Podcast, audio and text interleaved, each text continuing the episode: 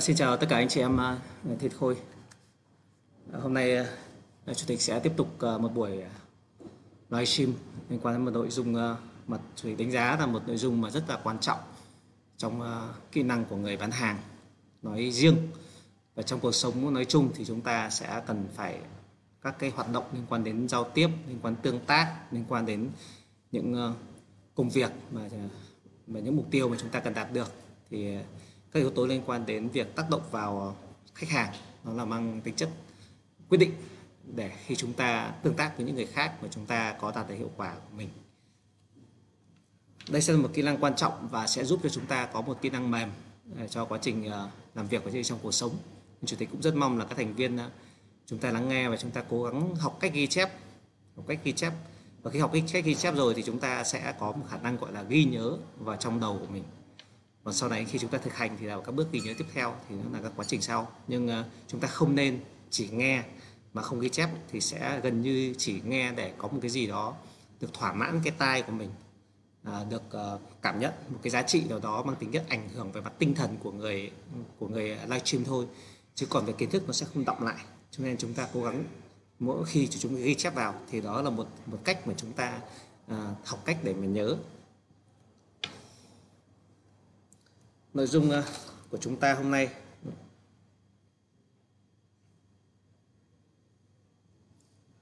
là tác động vào đối phương. Nhưng trước hết thì chúng ta cần phải hiểu là tại sao chúng ta tác động, và giờ chúng ta sẽ hiểu rằng là các nguyên tắc, các cái gốc để mà chúng ta tác động ra sao.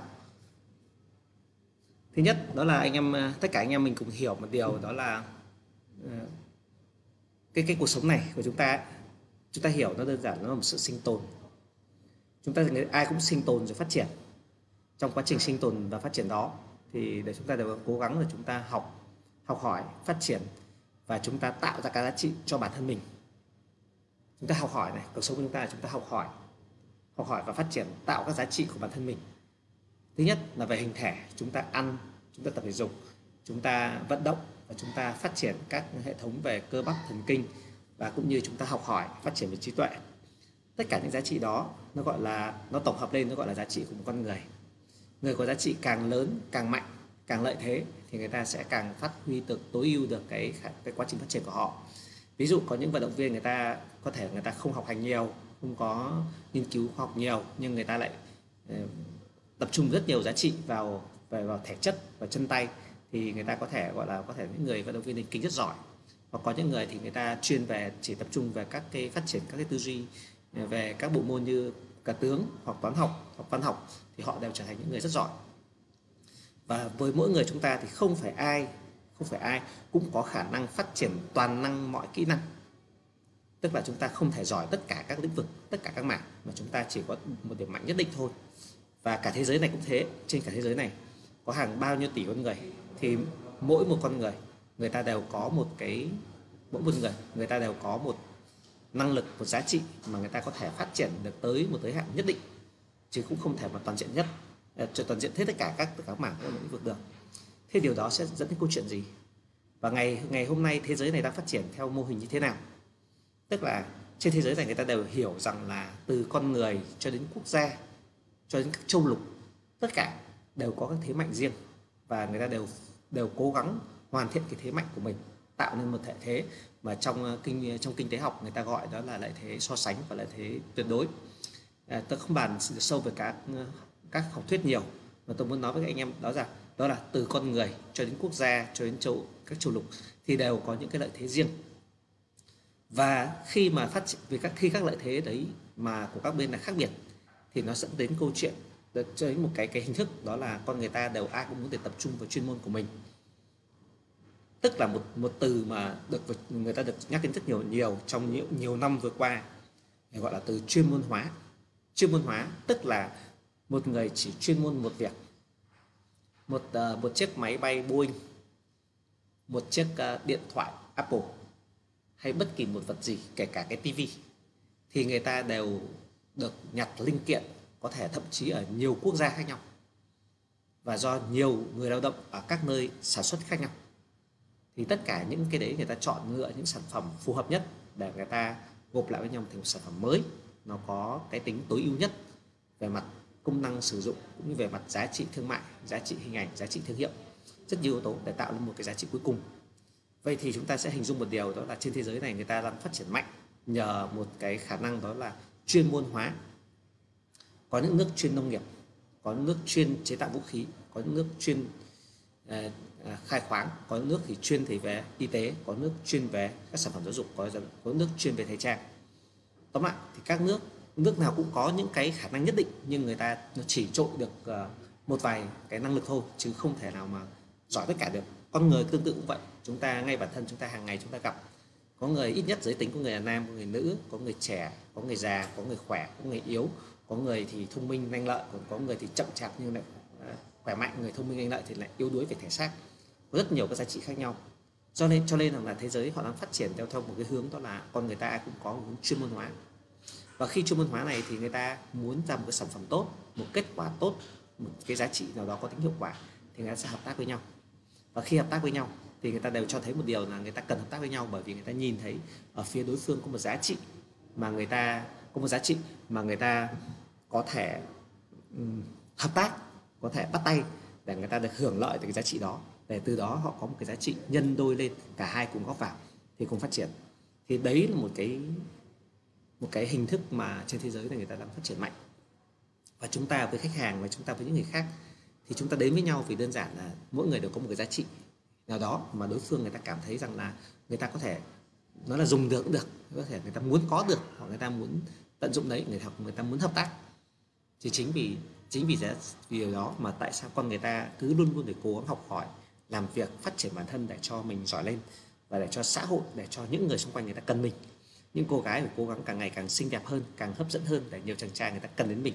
Các chàng trai phải cố gắng thể hiện mình thành điểm tựa, một cái niềm tự hào, mình là một cái người hấp dẫn đối với các phụ nữ thì chị em sẽ đến nhiều. Thì chính vì thế thì người nào càng chú trọng vào giá trị nào thì người ta được càng hưởng lợi giá trị đấy. Còn những người nào người ta sống bản năng và không nâng cao giá trị thì người ta sẽ không có khả năng mà thu hút được các giá trị xung quanh đến với mình để họ có thể tận dụng được. Cho nên sự thành công và thất bại của mỗi người là khác nhau. Cho nên người nào mà quy tụ được càng nhiều giá trị xung quanh đến với mình thì người ấy càng có khả năng nâng được sức mạnh tập thể lên, thì người ấy chính bản thân giá trị họ sẽ nâng lên. Đó là lý do vì sao mà các cộng đồng, các tập đoàn, các doanh nghiệp mà tuần luôn các con người thì người ta luôn luôn hướng về nhau để cùng mà tạo nên một giá trị lớn hơn, và người ta đều muốn cho đối phương đến với mình, bởi vì là mình có giá trị lớn để người ta đến với mình. Vậy thì khi mà chúng ta hợp tác với người khác thì sẽ việc mà chúng ta muốn khai thác các giá trị của người khác. Vì hôm nay chúng ta đang đào tạo cái hướng là tác động vào người khác để người khác làm theo ý mình mà. Cho nên là chúng ta cần phải chúng ta tác động vào họ để họ sản sinh ra các giá trị đem lại cho mình thì mình mới được hưởng lợi, đúng nhỉ? Vì nếu chúng ta hợp tác mà chúng ta suốt ngày phải bỏ đi cái phần nguồn lợi của mình, bỏ giá trị của mình mà chúng ta không nhận lại được thì tức là chúng ta bị mất giá trị, chúng ta bị giảm giá trị, và giá trị của chúng ta bỏ ra mà không được quay đầu lại, không được nhận lại giá trị. Và trong khi đó thì chúng ta cần phải để cho những người hợp tác với chúng ta họ sẽ đưa lại các giá trị để cho chúng ta có thể nhận được và chúng ta đạt được hiệu quả. Vậy thì các giá trị của những người xung quanh người ta đến từ đâu? Và người ta đang muốn nhận được một giá trị gì? Thì chúng ta phải hiểu. Và chúng ta càng hiểu được cái giá trị, những cái mà người ta đang mong muốn có, thì chúng ta đã hiểu được những cái người ta đang muốn có, thì đồng nghĩa đó cũng sẽ là những thứ người ta sợ bị mất đi. Và chúng ta nắm bắt được yếu tố đó thì chúng ta sẽ có đạt được hiệu quả rất cao trong quá trình mà chúng ta tương tác với họ. Cho nên cái nền tảng đầu tiên là tôi muốn để cho anh em chúng ta cùng đánh giá được là nhu cầu của khách hàng là gì, nhu cầu của những người xung quanh là gì, thì chúng ta sẽ biết cách để giải quyết nó. Mọi thứ trong tầm tay. Tôi tự tin với anh em rằng là trong các mối quan hệ xã hội, những người nào mà người ta càng nắm được các nguyên tắc này thì người ta đều thắng lợi trong tất cả các mối quan hệ, hay ít nhất là người ta không bị trục lợi, người ta không bị thiệt. Vì tất nhiên là cái câu chuyện mà bị thiệt hay được lợi ấy, nó còn theo cái quan điểm của mỗi người, nhưng có quan trọng nữa là cái tính ảnh hưởng của mỗi người. Thì ai càng giỏi thì người ta càng được lợi thế hơn. Nhưng ít nhất những người hiểu được cái phương pháp này thì người ta cũng sẽ đạt được các giá trị mà những người xung quanh người ta có được. Thì đấy là điều mục tiêu chúng ta cần làm hôm nay. Vậy trước hết là Chủ tịch muốn để cho anh em cùng hiểu điều này, thì chúng ta cùng ghi giúp chủ tịch một đoạn. Đoạn này chủ tịch lấy ở trên mạng để cho chúng ta để có một cái định hình đã, sau đó thì chúng ta sẽ đi sâu vào nó. Vì cái này thì trên mạng không có, nhưng chủ tịch sẽ đi sâu vào nghiệp vụ. Tức là như này, chúng ta đầu tiên việc bây giờ chúng ta bán hàng nó có hai việc mà chúng ta cần làm, mà hai việc này trong thời gian vừa qua công ty chúng ta biến chuyển rất rõ, nhưng mà phải ở tầm công ty thống kê mới biết. Chủ tịch mới nói ví dụ như này, anh em thấy nhé, ví dụ năm ngoái là công ty chúng ta bán cái lượng nhà phân khúc dưới 3 tỷ rất nhiều, tỷ trọng này là chiếm đa số. Và thưa anh em, có điều rất đặc biệt của năm nay anh em biết là gì không ạ?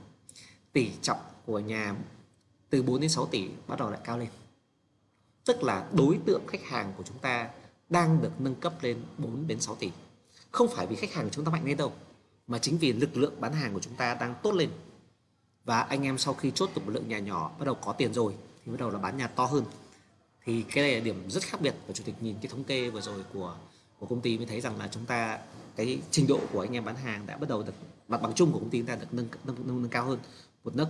Còn tất nhiên là chúng ta, và đặc biệt là chúng ta để ý rằng là ngay trong tháng 1, tháng 2, ít nhất 3 tháng đầu năm thôi, là chúng ta đã chốt những căn gọi nhà triệu đô nhiều hơn cả năm 2020. Đó là những căn hàng to tiền, tức là ngay trong 3 tháng đầu năm chúng ta đã chốt được số những căn vụ, những thương vụ triệu đô nhiều bằng cả năm 2020. Và chủ tịch tin rằng năm 2021 là năm mà chúng ta được nâng rất cao về cái phân khúc nhà to tiền chúng ta được bán. Đồng nghĩa việc rằng là chúng ta đang tiếp cận tới những khách hàng ở vị trí có giàu có hơn và đẳng cấp hơn trong xã hội. Và điều này để thể hiện đó là trình độ của anh em môi giới của công ty chúng ta mặt bằng đang lên cao. Còn tất nhiên chúng ta vẫn đang tuyển người mới vào sẽ bắt đầu từ nhà nhỏ, xong đến nhà to dần, có càng năng lực càng lớn thì bán càng nhà to. Và có những người ta có giá trị sẵn rồi người ta vào bán nhà to ngay. Nhưng chủ tịch muốn nói một điều đó rằng là đây là một dấu hiệu cho sự phát triển tốt của trình độ của anh em môi giới. Chủ tịch muốn anh em ghi hai ý này, anh em nhớ ghi hai ý này. Cho việc tiếp tục hôm nay, thứ nhất là chúng ta định vị phân khúc khách hàng với mỗi nhóm khách hàng khác nhau. Anh em ghi nhá, với mỗi nhóm khách hàng khác nhau họ sẽ có những mục đích, nhu cầu, sản phẩm khác nhau. Giống như chúng ta bán nhà phân khúc nhỏ 3 đến 6, 6 đến 9, 9 15, trên 15 tỷ và mấy chục tỷ, đúng không? Hàng tỷ phú. Cho nên chúng ta cần biết được nhu cầu của nhóm khách hàng mục tiêu của chúng ta ở phân khúc nào để có cách bán hàng, tiếp cận bán hàng một cách phù hợp. Như vậy là chúng ta sẽ định vị phân khúc khách hàng ta là thuộc phân khúc tầm khách nào. Và để chúng ta làm sao ạ? Chúng ta nắm được nhu cầu của cái nhóm khách hàng đó. Thì tí nữa chủ tịch sẽ đi sâu vào cái nhu cầu của nhóm khách hàng này, và từ đó chúng ta sẽ ra sao?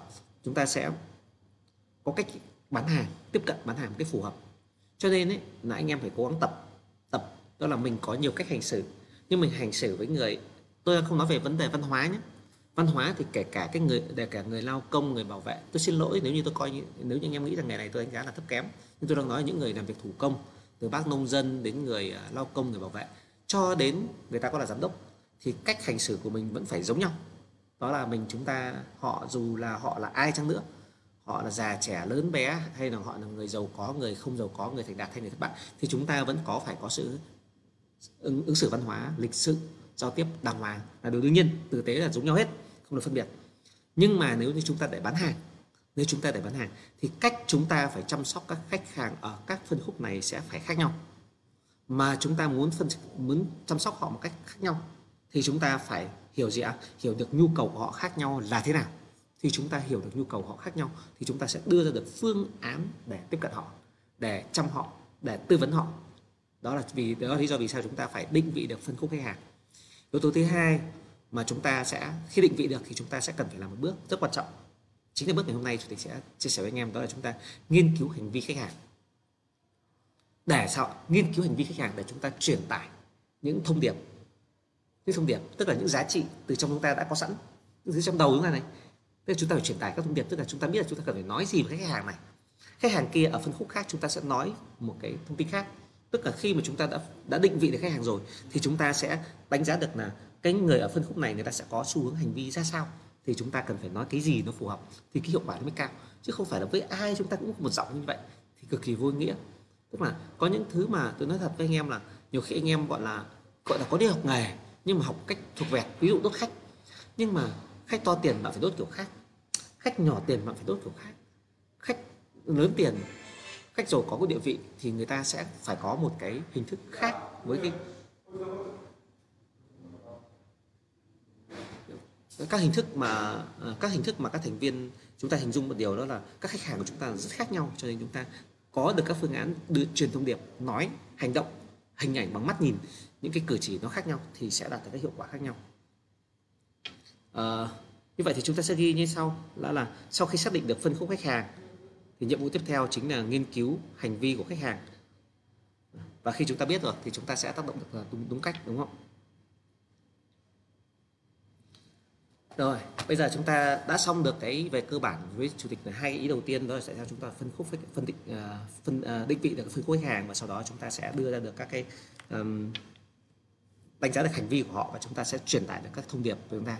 Vậy thì câu chuyện ở đây chủ tịch muốn nói với anh em đó là hôm nay chúng ta sẽ sử dụng các thông điệp như thế nào để khách hàng người ta làm theo ý mình. Còn sẽ có một buổi livestream tiếp theo khác, chủ tịch sẽ đi sâu vào các nguyên tắc khác, nguyên tắc của người giàu, người nghèo, thì chúng ta sẽ có cách hành xử nó khác nhau và chúng ta sẽ đi sâu vào cái tư duy lõi của con người, người ta sẽ từ ấy người ta sẽ ra những cái hành vi khác nhau, thì chúng ta bắt được cái bài tâm lý đấy của họ thì chúng ta khả năng tâm lý chiến của chúng ta gần như là sẽ thắng tuyệt đối. Còn tất nhiên nó có một yếu tố đó là cái kỹ năng của chúng ta phải tốt, tức là kỹ năng ở đây ví dụ các anh em có thể được học, được đào tạo, anh em biết được cái người này là kiểu gì, nhưng mà anh em lại không có đủ kiến thức và cũng không có khả năng nói, khả năng giao tiếp để mình nói ra những cái ý để mà tác động vào họ thì chúng ta cũng thua. Ở đây chúng ta ít nhất là tôi chủ tịch có thể hướng dẫn các anh em cách để mà anh em đọc được tình huống và các anh em nên định hướng như nào thôi. Còn kỹ năng nói sao, chúng ta phải nói nhiều chúng ta mới nói được. Chúng ta về kiến thức sao, chúng ta đọc nhiều, chúng ta làm nhiều, chúng ta trải nghiệm nhiều, chúng ta tự tích lũy nhiều thì chúng ta sẽ phát triển được các cái giá trị đó. Còn nếu chúng ta theo kiểu như là tôi biết ông kia đánh võ đấy là võ này có điểm mạnh này, điểm yếu kia, nhưng chúng ta không có khả năng đánh lại thì chúng ta không thể được. Thì cái điều đó là chúng ta cần phải rèn luyện. Thì cách mà chủ tịch hôm nay đào tạo anh em mới là đang đào tạo cái gì ạ? Đang đào tạo khả năng đánh giá, thôi, chứ chúng ta chưa thể mà chúng ta đi sâu vào một cách chi tiết về gọi là khả năng gọi là anh em hành xử ra. Cái đấy thì anh em bắt buộc phải rèn luyện hàng ngày, bắt buộc phải chăm khách thường xuyên thì anh em mới có được. Chủ tịch đi vào một có một cái nền tảng hôm nay chủ tịch muốn chia sẻ với anh em đó là nền tảng của tháp nhu cầu Maslow. Chúng ta tra trên mạng cũng thể ra được cái tháp nhu cầu Maslow này, và đây là một chủ tịch đánh giá là một cái kiến thức cực kỳ quan trọng, nhưng giúp chúng ta định hình được, nhưng để chúng ta hiểu được nó và chúng ta vận dụng được nó thì lại là một cái sự khác biệt rất lớn giữa những người gọi là ở trình độ cao và người trình độ thấp. Trong tháp nhu cầu Maslow này người ta chia ra thành 5 loại. Chủ tịch cũng muốn hướng anh em đó là chúng ta đang đánh giá được hành vi khách hàng nhé, dựa trên yếu tố nào nhé, còn sau đó chúng ta sẽ dùng phương pháp nào thì đã là phần sau, được chưa? Vậy thì đánh giá về khách hàng thì chúng ta có biết là khách hàng nào người ta cũng nằm trong năm cái mức nhu cầu này, và 5 mức nhu cầu này sẽ giúp chúng ta sẽ định hình được là họ đang ở tầm phân khúc nào. Tức là chúng ta sẽ định vị được và từ đó chúng ta đoán được hành vi của họ và chúng ta sẽ tác động. Thì lát tới chủ đề sẽ hướng dẫn anh em cách tác động sau. Thứ nhất, đó là nhu cầu tầng thấp nhất là nhu cầu về sinh lý. Đó là ăn, ở, ngủ, nghỉ. Mình hiểu đơn giản nó là như vậy thôi. Nhu cầu thứ hai là nhu cầu về sự an toàn. Nhu cầu về sự an toàn ở đây thì anh em hình dung một điều ấy. Tức là thực ra cái cõi này là cõi sinh tồn. Cõi sinh tồn rồi. Thế thì cõi sinh tồn rồi thì đương nhiên nó là cái nguyên tắc đầu tiên là nguyên tắc sinh tồn, tức là ai cũng có nhu cầu là muốn được tồn tại chứ không muốn bị làm sao cả. Cho nên rằng là có người không muốn bị mất đi, tức là bị chết đi ấy. Tức là ai cũng có nhu cầu về mặt sinh tồn. Nhưng tuy nhiên ấy, mình hình dung như đứa trẻ nó bé tí ấy, nó mới sinh ra ấy, thì nó chưa hề có biết thế nào là chết cả. Nó chưa chứng kiến cái chết chóc của người khác, nó chưa sợ chết. Cho nên là hầu hết nhu cầu cơ bản con người ta, cái khởi điểm đầu tiên là người ta gì ạ? Nhu cầu về sinh lý, đó là nhu cầu về ăn uống ngủ nghỉ. Trong cái mức nhu cầu này ấy, thì chúng ta hình dung như khách hàng chúng ta chăm thì họ có một lượng đáng kể nhất định là khách hàng này người ta tìm mua nhà ở giải quyết đúng một yếu tố, đó là đảm bảo yếu tố công năng của một ngôi nhà ở, tức là kiếm cái chỗ để ở có chỗ để sinh hoạt. Cho nên là tại sao chúng ta mới để ý rằng là những khách dân tỉnh ấy, những dân mà ít tiền, tài chính ít tiền, thì người ta hay gì ạ? Người ta hay hỏi xem là nhà này là rộng bao nhiêu mét, một tầng có mấy phòng ngủ. Tức là người ta rất quan tâm đến cái gì? Cái số lượng phòng ngủ để cho bao nhiêu người của nhà trong gia đình họ có đủ chỗ ở. Đấy là những nhu cầu. Cho nên là anh em mới thấy là những khách nhỏ tiền người ta đi hầu hết là đảm bảo nhu cầu công năng. Nào là chỗ đấy là hạ tầng đi đường về quê có tiện không, chỗ đấy có gần chợ để tôi đi mua sắm đồ hay không, đi đi chợ mua đồ ăn không, có chỗ để con tôi đi học hay không, có gần bệnh viện hay không. Thì đây là nhu cầu cực kỳ cơ bản của tất cả những ngôi nhà mua để ở. Thì tất cả những cái hoạt động này ở cái tầng cao hơn nữa thì người ta có mua để kinh doanh chăng nữa thì cũng là để cái nhu cầu để kiếm tiền thôi. Cho nên là cái đấy là cấp nhu cầu thứ hai, nhu cầu đầu tiên của nhu cầu sinh lý. Thì với cái cấp nhu cầu này ấy, thì hầu hết là anh em trong bán nhà ấy, anh em trong bán nhà thường hay có những tiêu đề ví dụ khu vực dân trí cao, khu vực có nhiều tiện ích xung quanh, nhà xây dựng nội thất đẹp, có đầy đủ các cái công năng tất cả mọi cái, rồi là thiết bị vệ sinh, rồi là phòng tắm, rồi là phòng ngủ, rồi là thiết kế. Đấy là những cái loại nhà về cơ bản hầu hết là anh em giao bán nhà ở cái tầng thấp này. Đây là tầng của nhu cầu sinh lý. Cái tầng thứ hai mà bây giờ người ta đang khai thác đó là nhu cầu an toàn. Tức là nhiều người vẫn cứ hỏi là tại sao mà vẫn có những người ta bảo tại sao người ta vẫn bỏ tiền vào mua chung cư, khu chung cư này, khu chung cư kia. Tức là người ta vẫn hay đặt câu hỏi là tại sao vào chung cư. Nhiều người dân đặc biệt là ở quê, hoặc rất nhiều người mà người ta vẫn hay nói bạn ấy có họp gì không? Không thì bảo bạn sang bên hội trường hay. Tức là đây, tôi xin lỗi anh em một chút là bị gián đoạn. Tức là đây em hình dung ấy, có một lượng đáng kể. Tôi xin lỗi là thiết kế hàng ngày nếu như mà bạn có lịch họp hay như nào thì để ý lịch họp thì vẫn phải nhận cho anh em vào. Tức là ở cái tầng, coi anh em phải để ý nhé. Cái này là chính bản thân anh em cũng thế thôi. Và chúng ta vẫn đang nền tảng khai thác cái yếu tố này để bán nhà cho dân, cho những người mua nhà ở cái tầng công năng, nhu cầu sinh lý. Tức là như này, chúng ta rất nhiều người, chính bản thân chúng ta thôi, bảo là ta có tiền thì việc gì ta phải đi mua nhà chung cư. Tại sao không ta mua sở hữu đất nền mà chúng ta lại cứ phải sở hữu như mua nhà chung cư? Mà nhà chung cư bây giờ đâu có rẻ đâu, đúng không ạ? Như ở Hà Nội bây giờ một cái chung cư mà ở được tối thiểu nó phải tầm phải 2,5 tỷ 3 tỷ rồi. Tức là nó gần như tương đương một cái nhà trong hẻm, trong ngõ nhỏ rồi, đúng không ạ? Ở thành phố. Thế thì có những người ta vẫn bỏ tầm mấy tiền đó. Và sau đó thì những cái nhà khu chung cư đắt tiền có thể lên đến, anh em có tin không ạ, chung cư đắt tiền nó có thể lên trăm triệu mét, hàng mấy trăm triệu mét, đến một lượng không hề nhỏ. Và tại sao người ta vẫn bỏ từng đấy tiền ra để người ta mua chung cư? Bởi vì ở cái tầng nhu cầu thứ hai ấy, là tầng nhu cầu về sự an toàn. Tức là người ta đều thấy rằng ở các khu chung cư thì đều hay có bảo vệ từ vòng ngoài, cho đến sảnh tòa nhà cũng có bảo vệ, định lên vào phòng nào phải quẹt thẻ, phải có người kiểm tra.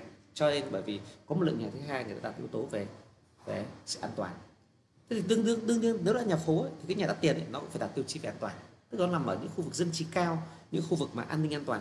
Cho nên chúng ta mới thấy rằng là có những khu người ta gọi khu ổ chuột, nó không an toàn nhưng mà nó vẫn đảm bảo được yếu tố công năng, tức là vẫn diện tích rộng, vẫn là nhà sổ đỏ, vẫn đảm bảo những yếu tố để cho người ta mua ở thì người ta vẫn mua ở thôi. Nhưng mà có điều rằng là cái yếu tố an toàn người ta xem xong, bởi vì tôi có chỗ ở tốt rồi. Đấy là những người gọi là ở tầm kinh tế nó thấp, tương ứng nó đều có tính tương đối của nó nhé.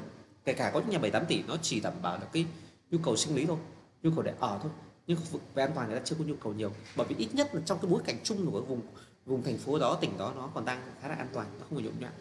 Có nhiều nơi đắt nó vẫn không an toàn.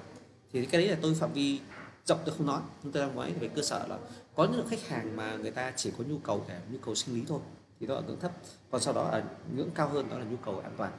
Và khi mà chúng ta tiếp cận với những khách hàng mà chúng ta sẽ để ý rằng là những người là dân lao động, những người mà dân bắt đầu vừa mới có chút tiền thôi, trưa nay vẫn đi thuê nhà, trưa nay vẫn chưa có chỗ ở, thì người ta sẽ có xu hướng mua cái chỗ mà để ở nhưng mà chỉ thuần là đủ công năng, đủ số phòng ngủ. Còn thực tế thì không phải nhà thổ cư kém hơn đâu nhé, rất nhiều nhà tập thể, chúng ta bây giờ cứ phân định tập thể và chung cư là khác nhau. Chẳng qua từ tập thể từ cũ dùng cho các cái nhà tập thể xây từ thời bao cấp, nó cũ, nó xấu rồi và nó không có bảo vệ, không có lễ tân. Chứ còn thực tế thì nhà tập thể và nhà chung cư nó giống nhau về mặt nguyên tắc, nó đều là ở chung nhau trên một cái mảnh đất nào đó.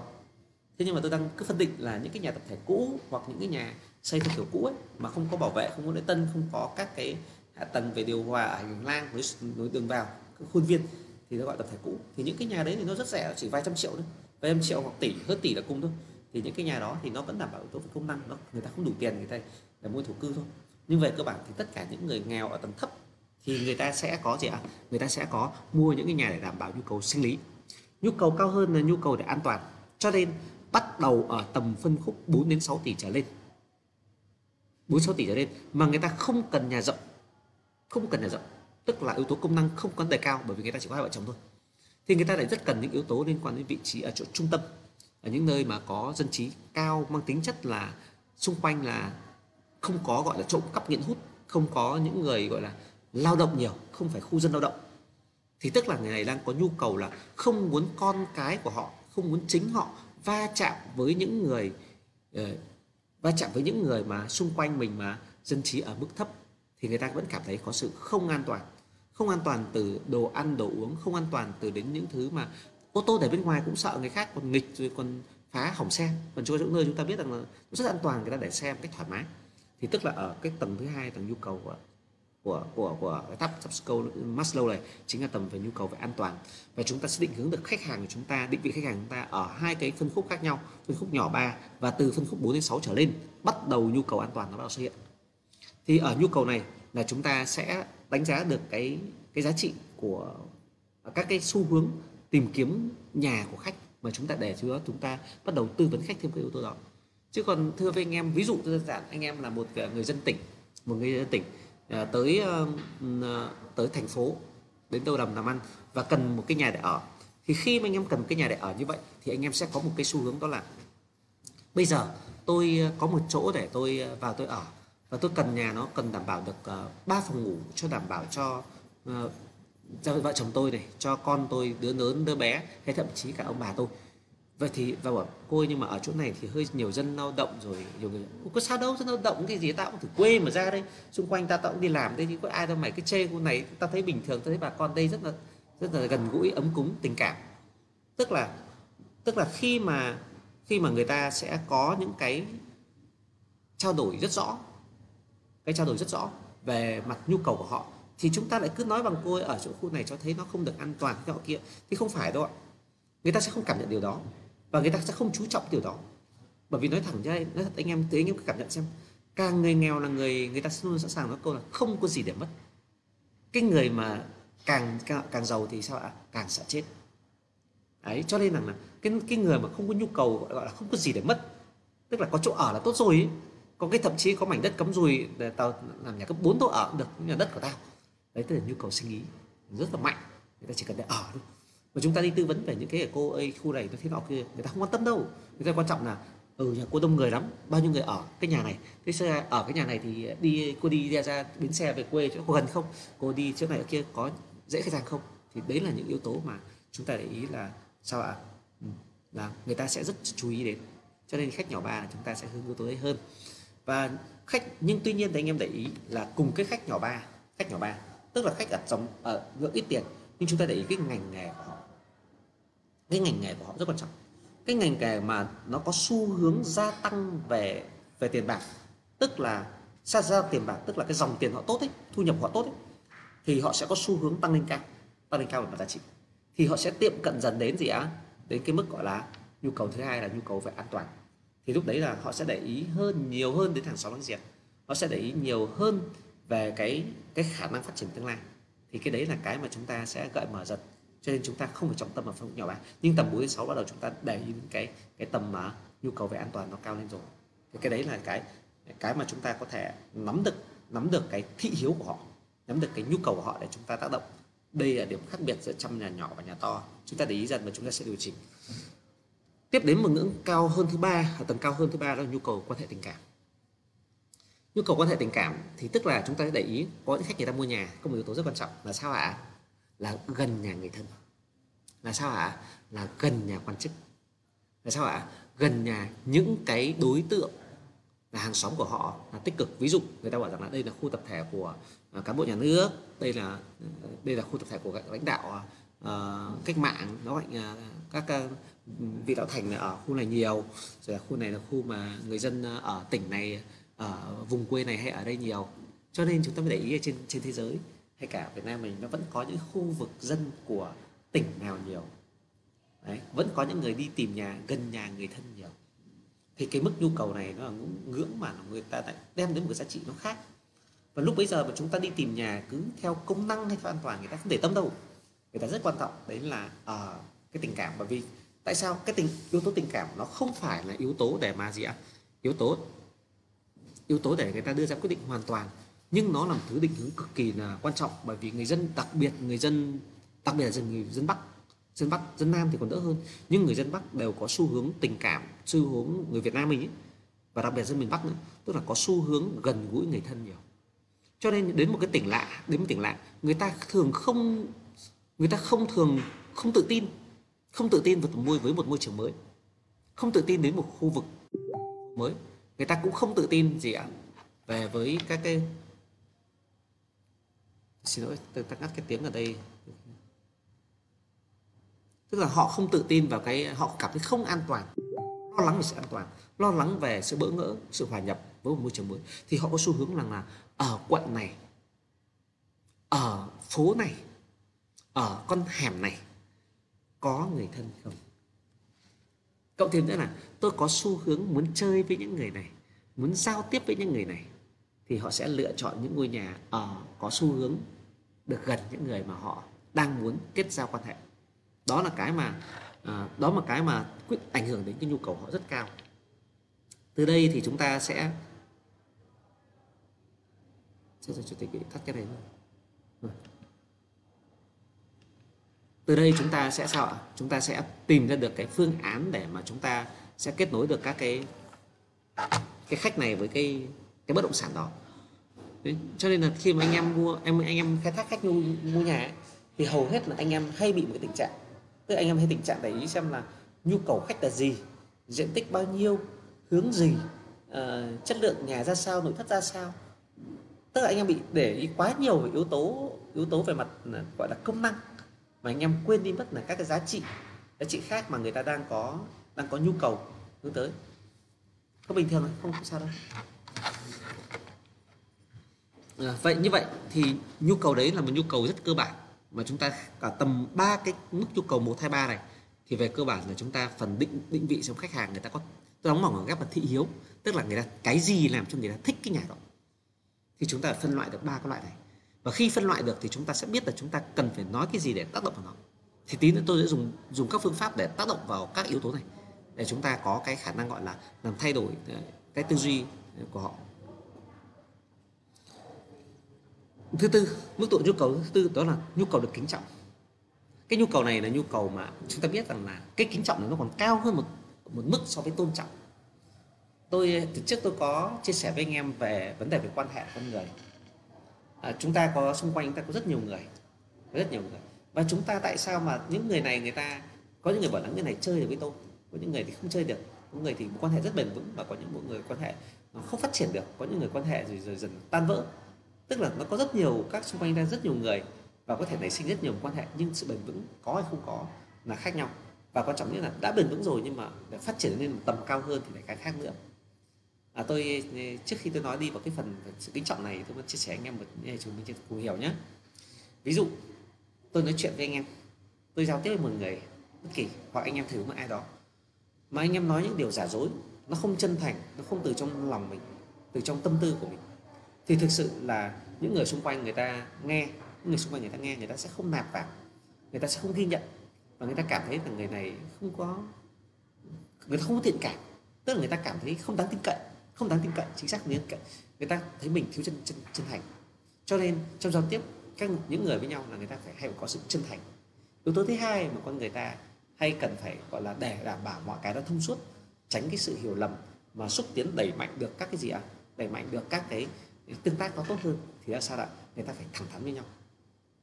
Anh em cứ thử xem rằng là có bao nhiêu mối quan hệ bị đổ vỡ bởi vì bị hiểu lầm, có bao nhiêu người mà người ta cảm thấy rằng là càng ngày càng sai nhau, càng ngày cảm thấy nó không có thể tìm được tiếng nói chung, là bởi vì người ta thiếu một thứ rất quan trọng, đó là thiếu sự thẳng thắn.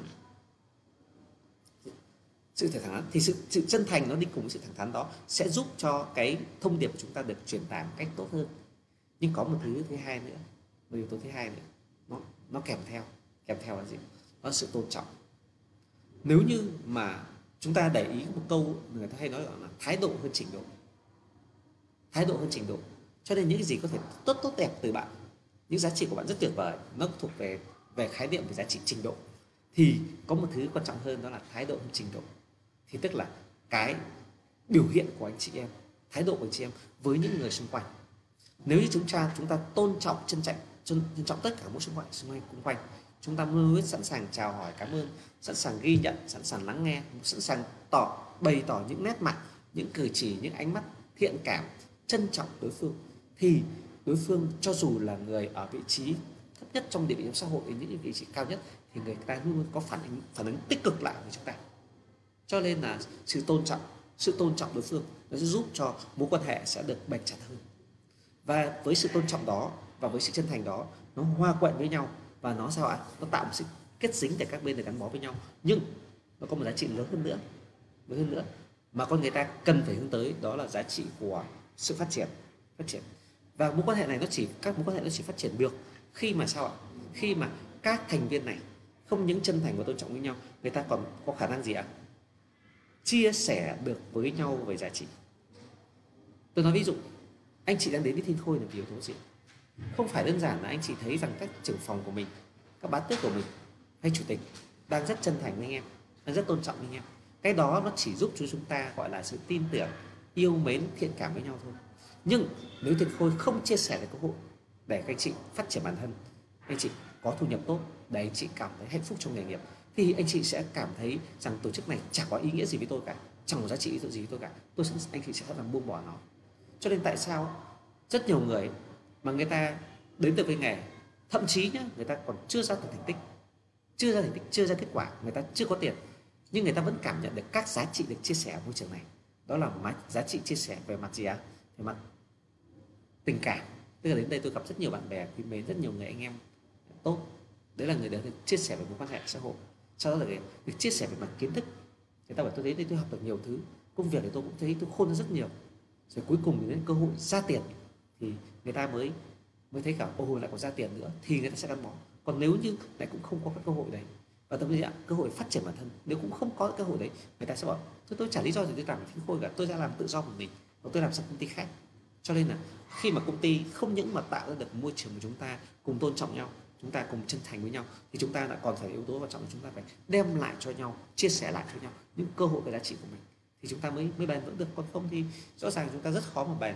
Ở đây cũng thế. Thực ra ở đây cũng nói anh em đến với công ty thì cũng rất đông, nhưng mà công ty cũng sẵn sàng dừng hợp tác với những thành viên mà công ty cảm thấy rằng những người này đến đây không đem một cái giá trị tích cực nào cho cái môi trường chung cả, đến mà toàn phát ngôn tư tưởng tiêu cực, toàn những yếu tố chán đời, toàn những yếu tố bực dọc ở nhà mang đến đây mà hậm hực, rồi là đăng Facebook những cái nó rất là tiêu cực khiến mọi người đọc vào phản cảm. Những cái đấy nó gọi là giá trị tiêu cực, thì công ty không được giữ ở trong môi trường, nó không giúp làm tạo giá trị môi trường. Vậy thì ra ngoài cuộc sống thì chúng ta biết được điều đó là những người mà vị trí người ta phát triển càng cao, tức là gì? Người ta bắt đầu có quyền lực, người ta có tiền, người ta có tầm ảnh hưởng đối với xã hội, thì sao? Thì bắt đầu người ta sẽ làm được rất nhiều giá trị, làm giá trị xã hội. Ví dụ như là tạo công việc làm cho người này, rồi là giúp đỡ người kia này, thậm chí là từ thiện này, cho tiền này, rồi thậm chí là người ta có thể dành tặng các cái cơ hội mà nhiều người ta mong đợi đến, rất nhiều thứ. Và tất cả những thứ đấy người ta làm ấy, thì thưa anh em là cái đa số ở cái ngưỡng này là ngưỡng thành công xã hội nhé, nhưng nó chưa phải tầm cao nhất, mà đa phần những ngày này người ta đều đang muốn mà tất cả những cá nhân người ta sẽ phải gì ạ? Được nhận cái đấy, người ta sẽ kính trọng lại, tôn trọng lại. Nhiều khi thậm chí nhé, là ra ngoài xã hội người ta đến một cái khu vực này, người ta sẽ cảm rất là vui, và thậm chí là người ta đòi hỏi những người nhân viên của mình đi theo mình, sao ạ? Người ta sẽ nói với những người có mặt trong môi trường đấy, đây là bác A, chủ tịch, tổng giám đốc, đây là cô B, là thầy giáo ưu tú, nghệ sĩ nhân dân, là người này người kia. Tức là sao ạ? Tức là người ta có xu hướng gì ạ? Người ta muốn xu hướng đó là được người khác biết đến tôi là ai và kính trọng tôi. Cho nên rằng là tất cả những giá trị mà nhiều người ta làm ra, tôi nói thật, kể cả hoạt động từ thiện. Thế anh em, tôi đã từng chia sẻ với anh em về hoạt động từ thiện. Hoạt động từ thiện, nếu như thực sự bạn là người có tấm lòng, bạn là người ta có tấm lòng, bạn làm tất cả những điều gì tốt cho một ai đó, bạn đừng bao giờ kể công. Bạn làm từ thiện thì bạn cũng đừng khoe ra là tôi đi làm từ thiện. Làm từ thiện. Bởi vì nếu như bạn đã khoe ra là bạn giúp ai đó, hoặc bạn từ thiện cái gì đó, thì thưa với bạn, thưa với anh chị, đó là bạn đang đòi hỏi một sự kính trọng, đòi hỏi một sự ghi nhận. Đó là đang muốn người khác kính trọng mình. Và với nhu cầu này là nhu cầu cực kỳ, một số đông những người giàu người ta đều có nhu cầu này. Bởi vì người ta muốn được thừa nhận, muốn được thừa nhận, người ta muốn kính trọng, muốn người khác xung quanh kính trọng mình.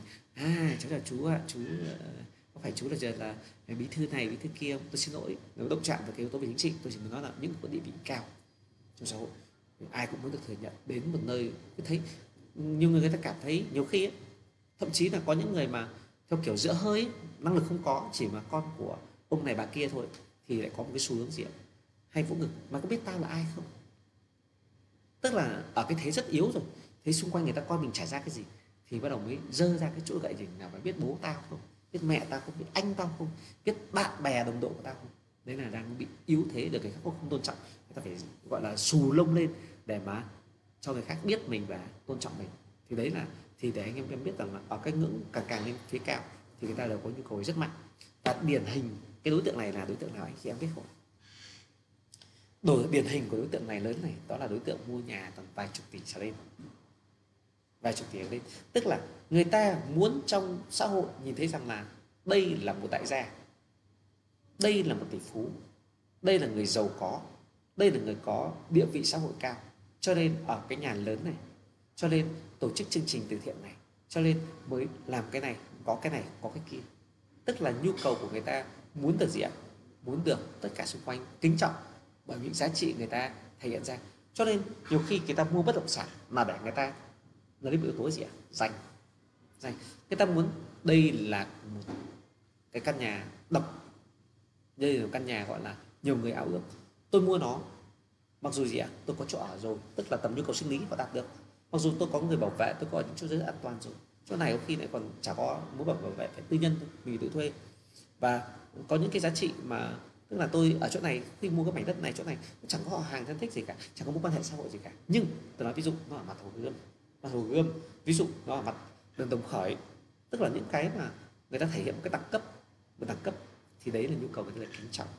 Cho nên những người mà bán hàng tỷ phú thì cần phải biết xoáy sâu vào các yếu tố, các kỹ năng để làm sao ạ? Thể hiện sự khen ngợi, thể hiện sự ca ngợi, thể hiện sự gọi nể phục, sự gọi là đem khích lệ. Ví dụ, ôi chú mà sở hữu được cái nhà này, cháu nói thật với chú, ở Hà Nội có mấy ai, ở Sài Gòn có mấy ai có tiền để ở cái khu đẳng cấp như thế này, giá trị này, cái này riêng chú mua được, chú chỉ cần sở hữu được một bất động sản này, cháu nghĩ chú chả cần phải vay ngân hàng đâu, người ta cũng đến muốn hợp tác với chú, muốn góp vốn với chú mầm.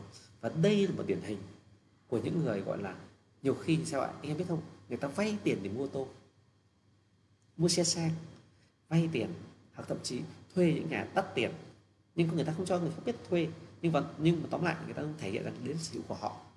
Họ đầu tư dồn đủ những nguồn lực để người ta mua nó và lấy đó làm điểm tựa ra ngoài để đi giao dịch, để đi mà khoe rằng là khoe mẽ rằng tôi có tài sản này, tài sản kia, để làm sao các đối phương tin tưởng họ là người giàu, họ là người giỏi, kính trọng họ và họ giành được các lợi thế trong cuộc chơi. Và khi giành được các lợi thế trong cuộc chơi thì người ta vẫn hay nói đó là câu chuyện vị thế cửa trên, thì người ta sẽ quyết định ở cuộc chơi. Cho nên những cái nhà to tiền thì chính là những cái ngôi nhà có đáp ứng được nhu cầu của cái tầng nhu cầu thấp tư thôi, nhu cầu được kính trọng. Cho nên anh em bán những nhà to tiền này là anh em phải cực kỳ để ý là khai thác những sự về mặt sự tự trọng của khách. Chứ còn nên nhớ nhé, kể cả nhà to tiền nó vẫn có hai dạng. Có những người to tiền mua để mà cho thuê, mua để cho thuê dòng tiền ấy, thì đấy vẫn chỉ là cái nhà to tiền, nhà tỷ phú của cái nhu cầu sinh lý thôi, đó là nhu cầu của kiếm tiền. Thì cái kiểu này thì anh em lại phải khai thác đúng lại tầng thứ nhất, đó là tầng gọi là tài sản này sẽ sản sinh ra tiền. Còn nếu như anh em muốn tác động vào để cho khách người ta nhìn được cái giá trị nó cao hơn, giá trị cao hơn của những người bảo cô chú mua nhà làm gì, cô chú thì bây giờ cũng tiền thì chẳng biết làm gì, cứ mua vài mảnh để đấy cho con cháu. Xong rồi ví dụ như cô chỉ cần nói nhỏ cái chú là ai, hoặc là các ông đi cùng ở ông ấy là ai đấy, thể hiện là một cái vị trí rất là có địa vị trong xã hội chẳng hạn, thì những người này thì hầu như là người ta muốn mua để thể hiện đẳng cấp. Và những ngôi nhà đấy chúng ta thấy rằng là ôi tại sao mua cả biệt thự này nó chỉ có vài phòng ngủ thôi, tại sao nhà nó cũ nát từ thời Pháp như này. Ồ, nhưng tôi hỏi bạn rằng ở Sài Gòn này bây giờ còn có mấy mảnh đất như thế này, ở Hà Nội này quanh Hồ Gươm này thì còn được mấy mảnh như thế này, bạn có thấy là vị trí này nó quá đẹp không, quá hiếm không? Ồ, cho nên giá trị hiếm là giá trị cao nhất của bất động sản, vì giá trị hiếm là giá trị thể hiện tại đẳng cấp của người giàu. Cho nên anh em mới để ý rằng tại sao có những cái ấm, những cái chén là đồ cổ nó rất đắt tiền, mà về mặt công năng nó chỉ để uống nước thôi. Mà để uống nước thưa anh chị, tôi mua cái cốc nhựa cũng được, để an toàn gì, mua cái cốc mà gì ạ, nó không làm từ nguyên liệu tái sinh, dùng những cốc mà nó dùng chất lượng và nó tốt, đúng không?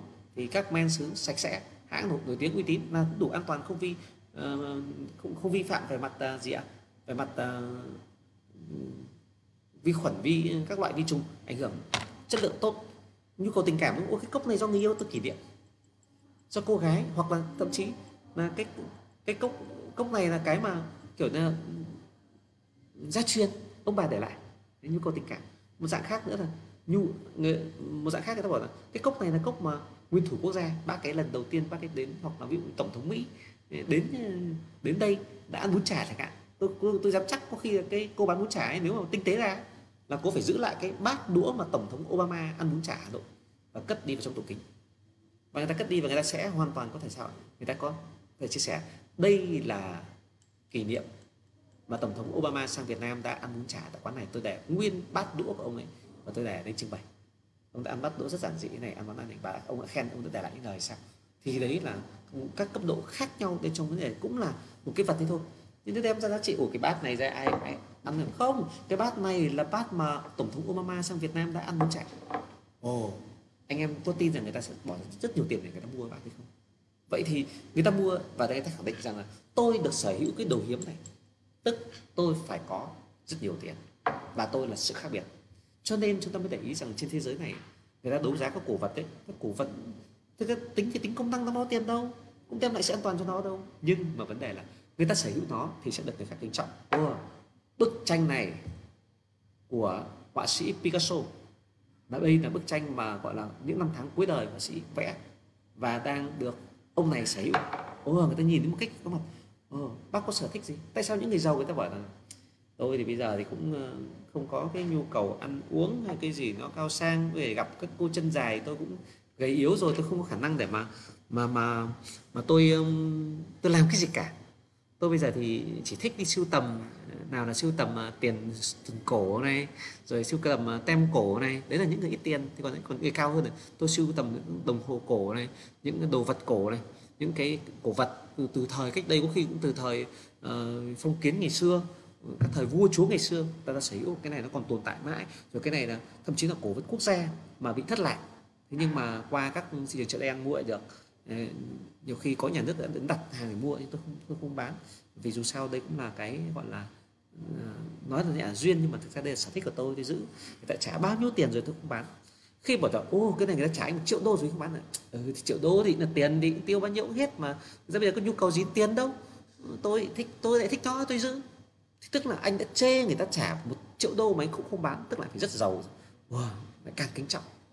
Đó. Cho nên là chúng ta mới để ý rằng là với những bất động sản lớn tiền, những bất động sản nó có tính hiếm cao, tức là người ta mua mà rất rõ ràng là tại sao mình có tiền chẳng mua? Bởi vì đơn giản là mình nói rằng mình có tiền, nhưng mà khổ cái nhu cầu để sinh lý của mình còn đang yếu, hàng ngày mình ăn uống mọi cái mình còn chưa đủ cơ mà, tức là mình còn đang muốn trải nghiệm này, tôi muốn có tiền đi Mỹ, muốn tiền đi châu Âu mà tôi còn chưa có tiền, thế bảo tôi bỏ ra bao nhiêu tiền, hàng bao tiền để mua một cái nhà này phí. Thế tại sao anh em mới để ý rằng tại sao có những người bảo là tại sao người ta bỏ tiền ra mua đồ đắt tiền thế? Anh em rất đặt câu hỏi vô lý, tại sao? Bởi vì anh em đã bao giờ có nhiều tiền như họ đâu. Khi anh em có nhiều tiền như họ anh em kiếm tiền được dễ như họ, thì anh em thấy một cái điều đồ ấy, thích thì mua, đơn giản, để cảm thấy một là mình thích, mình vui, nhưng quan trọng nữa là để người khách nhìn, wow, anh ấy có dàn siêu xe. Anh em ví dụ đơn giản, tôi không muốn đụng chạm đâu, nhưng tôi nói ví dụ có những người thiếu gia nổi tiếng, tôi cũng nhắc tên, và sở hữu rất nhiều siêu xe, chẳng biết ông làm ăn thế nào, chỉ biết là bố mẹ giàu hay nghèo giàu, và người ta cứ mua một loạt siêu xe, khổ, đường Việt Nam siêu xe chạy làm gì có chỗ mà chạy, nhưng người ta vẫn mua, xong rồi tí từ chậm trên đường phố hóng gió thôi, xong về lại vứt đó, có khi để trưng bày là chính, để khoe chính, người ta cũng thừa tiền, nhưng người ta muốn mua để người ta thể hiện đẳng cấp xã hội, từ đó người ta có thể đạt được các mục tiêu khác trong giao tiếp xã hội, để đạt được các giá trị khác, lợi ích lớn hơn. Nhưng mà thực ra thì cái đấy nó chỉ đi được đánh vào cái đối tượng khách hàng ở người xung quanh ấy, là người ta cái khả năng năng lực người dân nhìn nhận đâu. Có người, tôi nói ví dụ một cô gái nhà quê, tôi xin lỗi phép, tôi cũng là người quê, tôi ví dụ cho anh em dễ tượng hình thôi, một cô gái mà mới ở nông thôn ra tỉnh đi học, đến học đại học, bắt đầu quần áo khi vẫn còn theo của ngày xưa, sau rồi một năm bắt đầu thay đổi nhiều, nhưng cái chính ở đây là cái góc nhìn cô gái. Lấy đầu ra mà nhìn một chàng trai ở đó đi con xe SH chẳng hạn thôi, cầm cái điện thoại iPhone 12 mới nhất chẳng hạn, hoặc đơn giản anh ấy sử dụng một cái tai nghe gì đó độc đáo, đắt tiền, hoặc là anh ấy sở hữu quần áo hàng hiệu, hoặc đến nhà anh ấy thấy có một vài chai rượu Tây, mình cứ mở ra, bạn bè thích uống chai nào mở ra, bộ chai này mấy triệu chai, tức là người ta dễ bị ngợp. Nhưng với những người tầm nó cao hẳn lên, ở tầm trình độ cao hơn, người ta nhìn thấy thường cái thằng này, cái thằng gọi là chỉ có tiêu tiền bố mẹ chứ có tự làm cái gì đâu, trình độ kém, tức là cái tầm khác người ta sẽ đánh giá kiểu khác. Thì tôi muốn nói một điều đó là cái việc mà người ta mua các bất động sản, mua bất động sản lớn tiền là người ta thể hiện được cái yếu tố gì ạ? Để về việc muốn thể hiện rằng là tôi đây nhiều tiền, tôi đây thành công, tôi đây thành đạt và tất cả kính trọng tôi. Thì đây là cái ngưỡng khách hàng tỷ phú mà chúng ta sẽ cần phải nắm bắt được cái yếu tố tâm lý về cái sự được mong nhu cầu được kính trọng của họ, thì chúng ta mới có thể chúng ta tiếp cận họ. Còn đối tượng khách hàng cuối cùng mà thực tế thì chúng ta không thể tác động được về mặt lợi ích, về mặt là các yếu tố liên quan đến để người ta ra quyết định hành động, mà chúng ta sẽ có một bài để chúng ta tác động, tức là bài đấy là bài cuối cùng, bài mà gọi là chiêu nó hơi bị, nó mở kép tí, nó hơi bị quái, hơi bị gì nhỉ, ma cô, tôi đóng mở của nó từ ma cô tí của những người mà ra ngoài làm kinh doanh, thì chiêu đấy là kiểu áp dụng cho chính cái đối tượng cuối cùng, đó là cái mức độ cao nhất là nhu cầu phát, là thể hiện bản thân. Cái thể hiện bản thân này không phải thể hiện bản thân để người khác kính trọng, mà đơn giản đó là người ta đều muốn có một cái dấu ấn trong cuộc đời, người ta muốn để lại những thứ tốt đẹp trong cuộc đời, cho nên người ta đôi khi người ta gọi là không thèm chấp, hoặc người ta muốn được ghi danh sử sách, người ta muốn người đời biết đến họ, đó là người ta muốn được cống hiến và để lại giá trị cho đời, và những người khác người ta sẽ ghi nhận giá trị đó một cách tự nhiên nhất, và những người này không mưu cầu lợi ích. Thì đây là cấp cao nhất của tháp nhu cầu Maslow. Thì với các cấp như này nó sẽ phân loại ra các đối tượng khách hàng với nhau, và cái khách hàng kia là khách hàng người ta gọi, chúng ta gọi là người ta có tầm rồi, người ta ở tầm đỉnh cao nhất rồi. Nhưng ở cái tầm mà người ta gọi không thèm chấp, không cầm đuôi co, cái tầm đấy thì chúng ta sao? Nếu như cái tầm đấy mà chúng ta biết cách khai thác, chúng ta vẫn hoàn toàn được lợi từ họ, thậm chí được lợi lớn mà chúng ta không bị mất gì. Thì ở những giá trị đó thì chúng ta phải hiểu là các tầm khách hàng này khác nhau, chúng ta sẽ đối diện với họ và chúng ta sẽ nhìn ra được rằng là những người này người ta sẽ có ở những cái thị hiếu, có cái xu hướng đánh giá sự hiện tượng sự vật như thế nào và người ta sẽ ra quyết định như sao. Chúng ta hiểu được các cấp đó, chúng ta sẽ có được phương án phù hợp nhất để chúng ta làm theo muốn họ làm theo ý mình. Vậy thì phần tiếp theo của chúng ta đó là muốn người khác làm theo ý mình, chính là phần cốt lõi, đó là dựa trên nền tảng tôi đã hiểu về khách hàng thì bây giờ tôi làm gì để người ta làm theo ý mình. Thì đây là phần tiếp theo Chủ tịch sẽ đi vào trọng tâm của buổi hôm nay. Chúng ta có ba phương pháp để đối phương làm việc làm theo ý mình.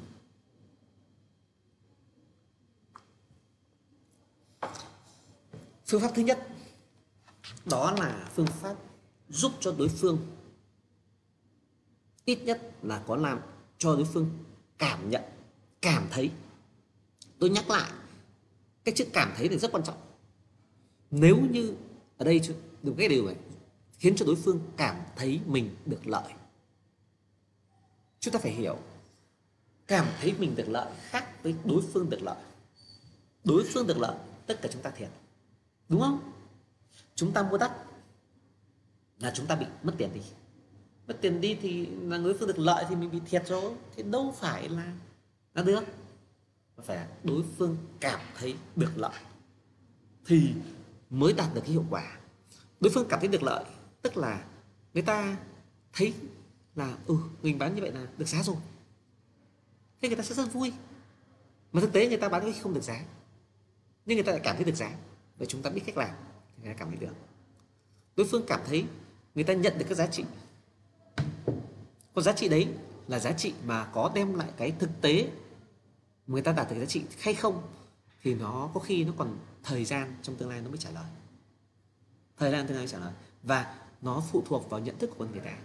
Chúng ta biết rằng là xung quanh chúng ta có rất nhiều các sự vật hiện tượng, nhưng tất cả mọi cái đều là từ nhận thức của con người mà ra. Tôi ví dụ cũng với một vật này. Con người ta nhìn được rất nhiều màu sắc khác nhau, nhưng con vật khi nó chỉ được có mỗi hai màu trắng và đen.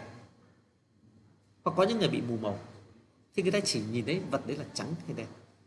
Vậy thì bản chất của vật đấy không phải là màu trắng và màu đen mà nó là màu khác, nhưng vì cái người cảm nhận nó là người ta bị giới hạn ở khả năng cảm nhận. Chúng ta biết rằng là có rất nhiều thứ xung quanh chúng ta. Ví dụ đơn giản, nó là một cái việc gì đó, một hành động của ai đó. Có người thì người ta khen ngợi, có người người ta chê. Đấy là về góc nhìn của họ. Một cô gái, có chàng trai bảo ôi xinh thế, đẹp thế. Nhưng có chàng trai khác bảo ôi bình thường, có cái gì xinh đẹp đâu, bình thường có gì ấn tượng đâu. Tức là người ta luôn luôn có những cái góc nhìn đánh giá khác nhau.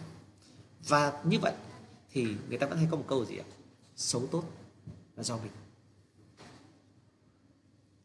Yêu nhau thì củ Âu cũng tròn, mà ghét nhau thì trong gì ạ? Nó có rất nhiều kiểu. Ví dụ như là trong dữ có giỏi. Nói chung là cái quan trọng gốc con người đã là cái tình cảm của người ta, cái từ trong bản thân người ta cảm nhận nó thế nào, nó sẽ định hướng tất cả. Vậy thì cái người bán hàng giỏi là người biết khơi gợi những cảm xúc, khơi gợi những cái yếu tố mà chính cho khách hàng người ta khách hàng người ta có những cảm nhận tích cực, cho nên nó mới có ra công tác tư vấn. Vậy thì cái việc của người môi giới đó là tư vấn cho khách hàng cảm thấy người ta được lợi từ cái quyết định đó thì người ta sẽ hành động. Tôi nói ví dụ là tất cả một cái gì đi, mình đứa nó trẻ con bảo con ơi, con ăn món này thì tóc con sẽ xanh này, tay con sẽ đẹp này, con ăn này thì ăn hết bát cơm này, ngày nào con ăn hết một bát này à? Úi giời, nhanh, chắc chắn là con sẽ nhanh cao lớn hơn bạn A, bạn B, bạn C. Bây giờ con thấp bé này là bởi vì con chưa chịu ăn. Bây giờ con chịu ăn cái món này sẽ cao lớn rất nhanh. Đứa bé rất cố gắng nó ăn. Đấy. Thế thì nó cảm thấy được lợi, nó cảm thấy nó sẽ được phát triển lên.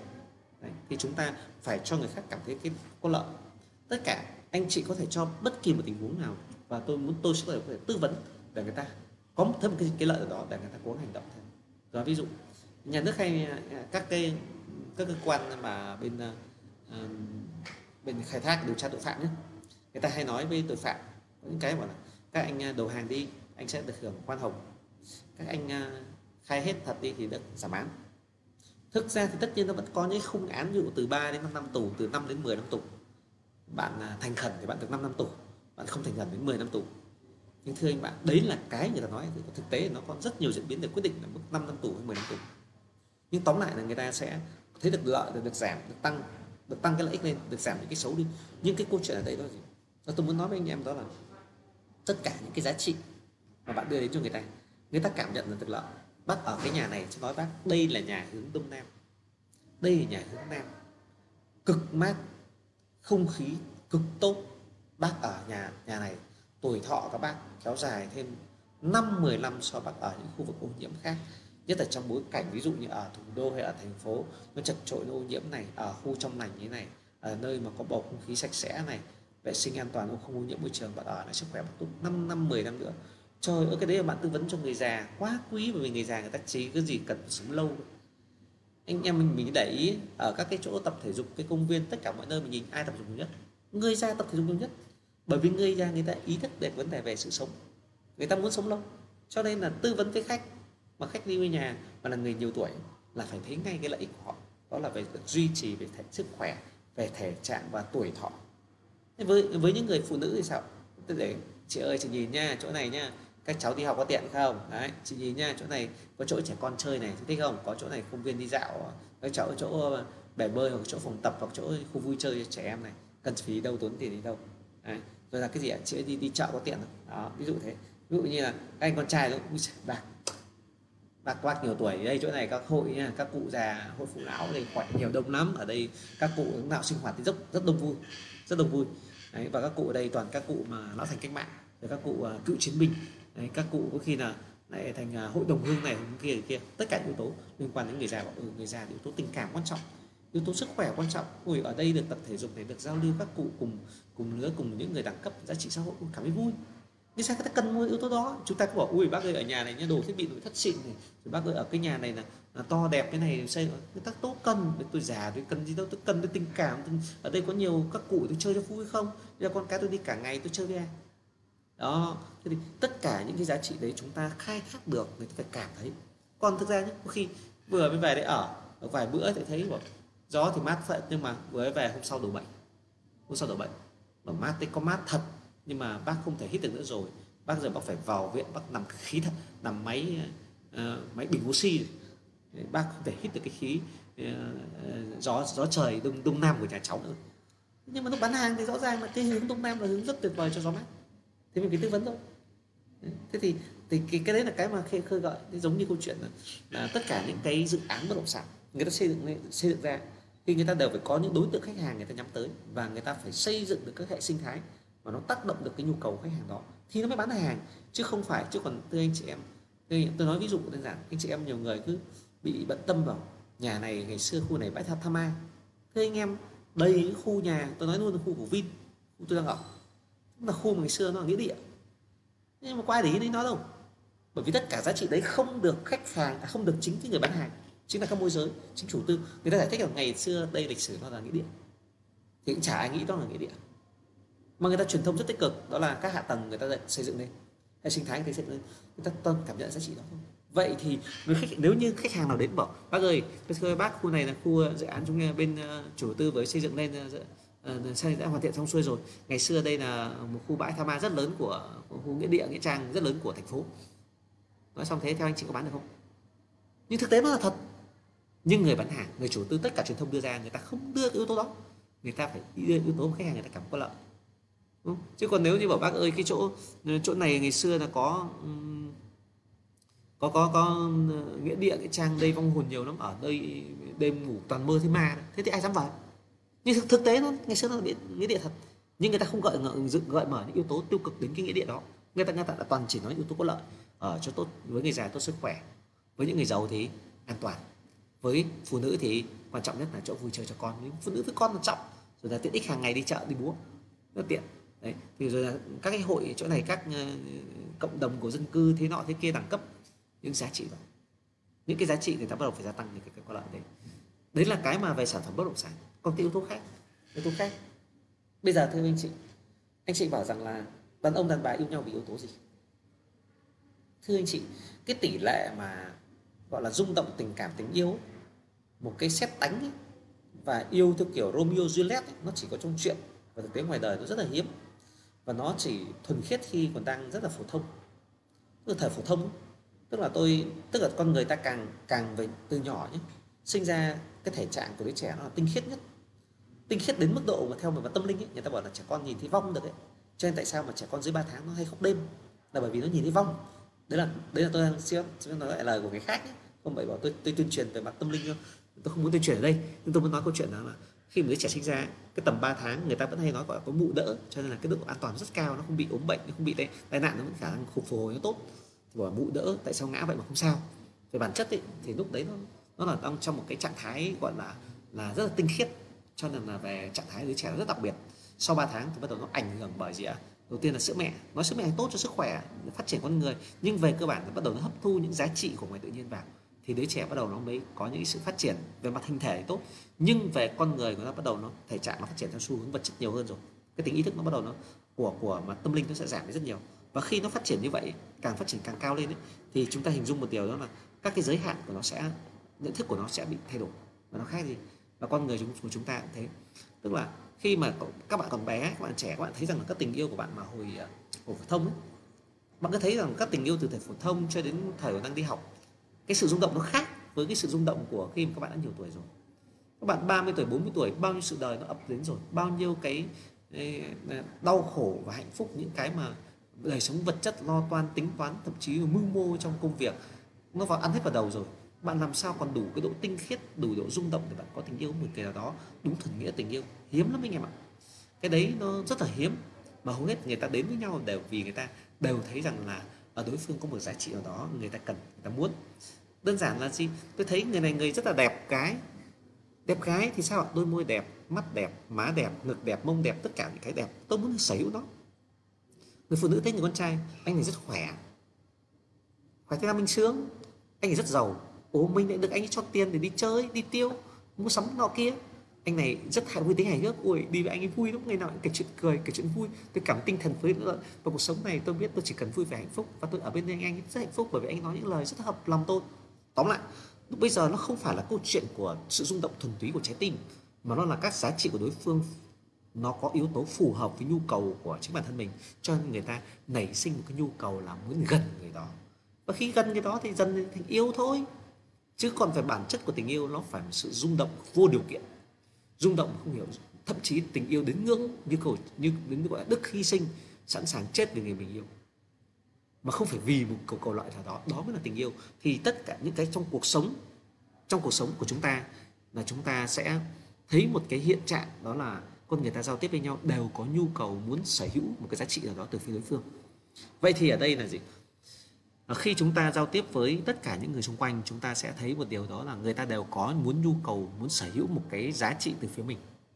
Vậy thì hãy cho chúng ta phải cho họ thấy, hoặc là thông qua mình để hưởng một giá trị nào đó trong cộng đồng.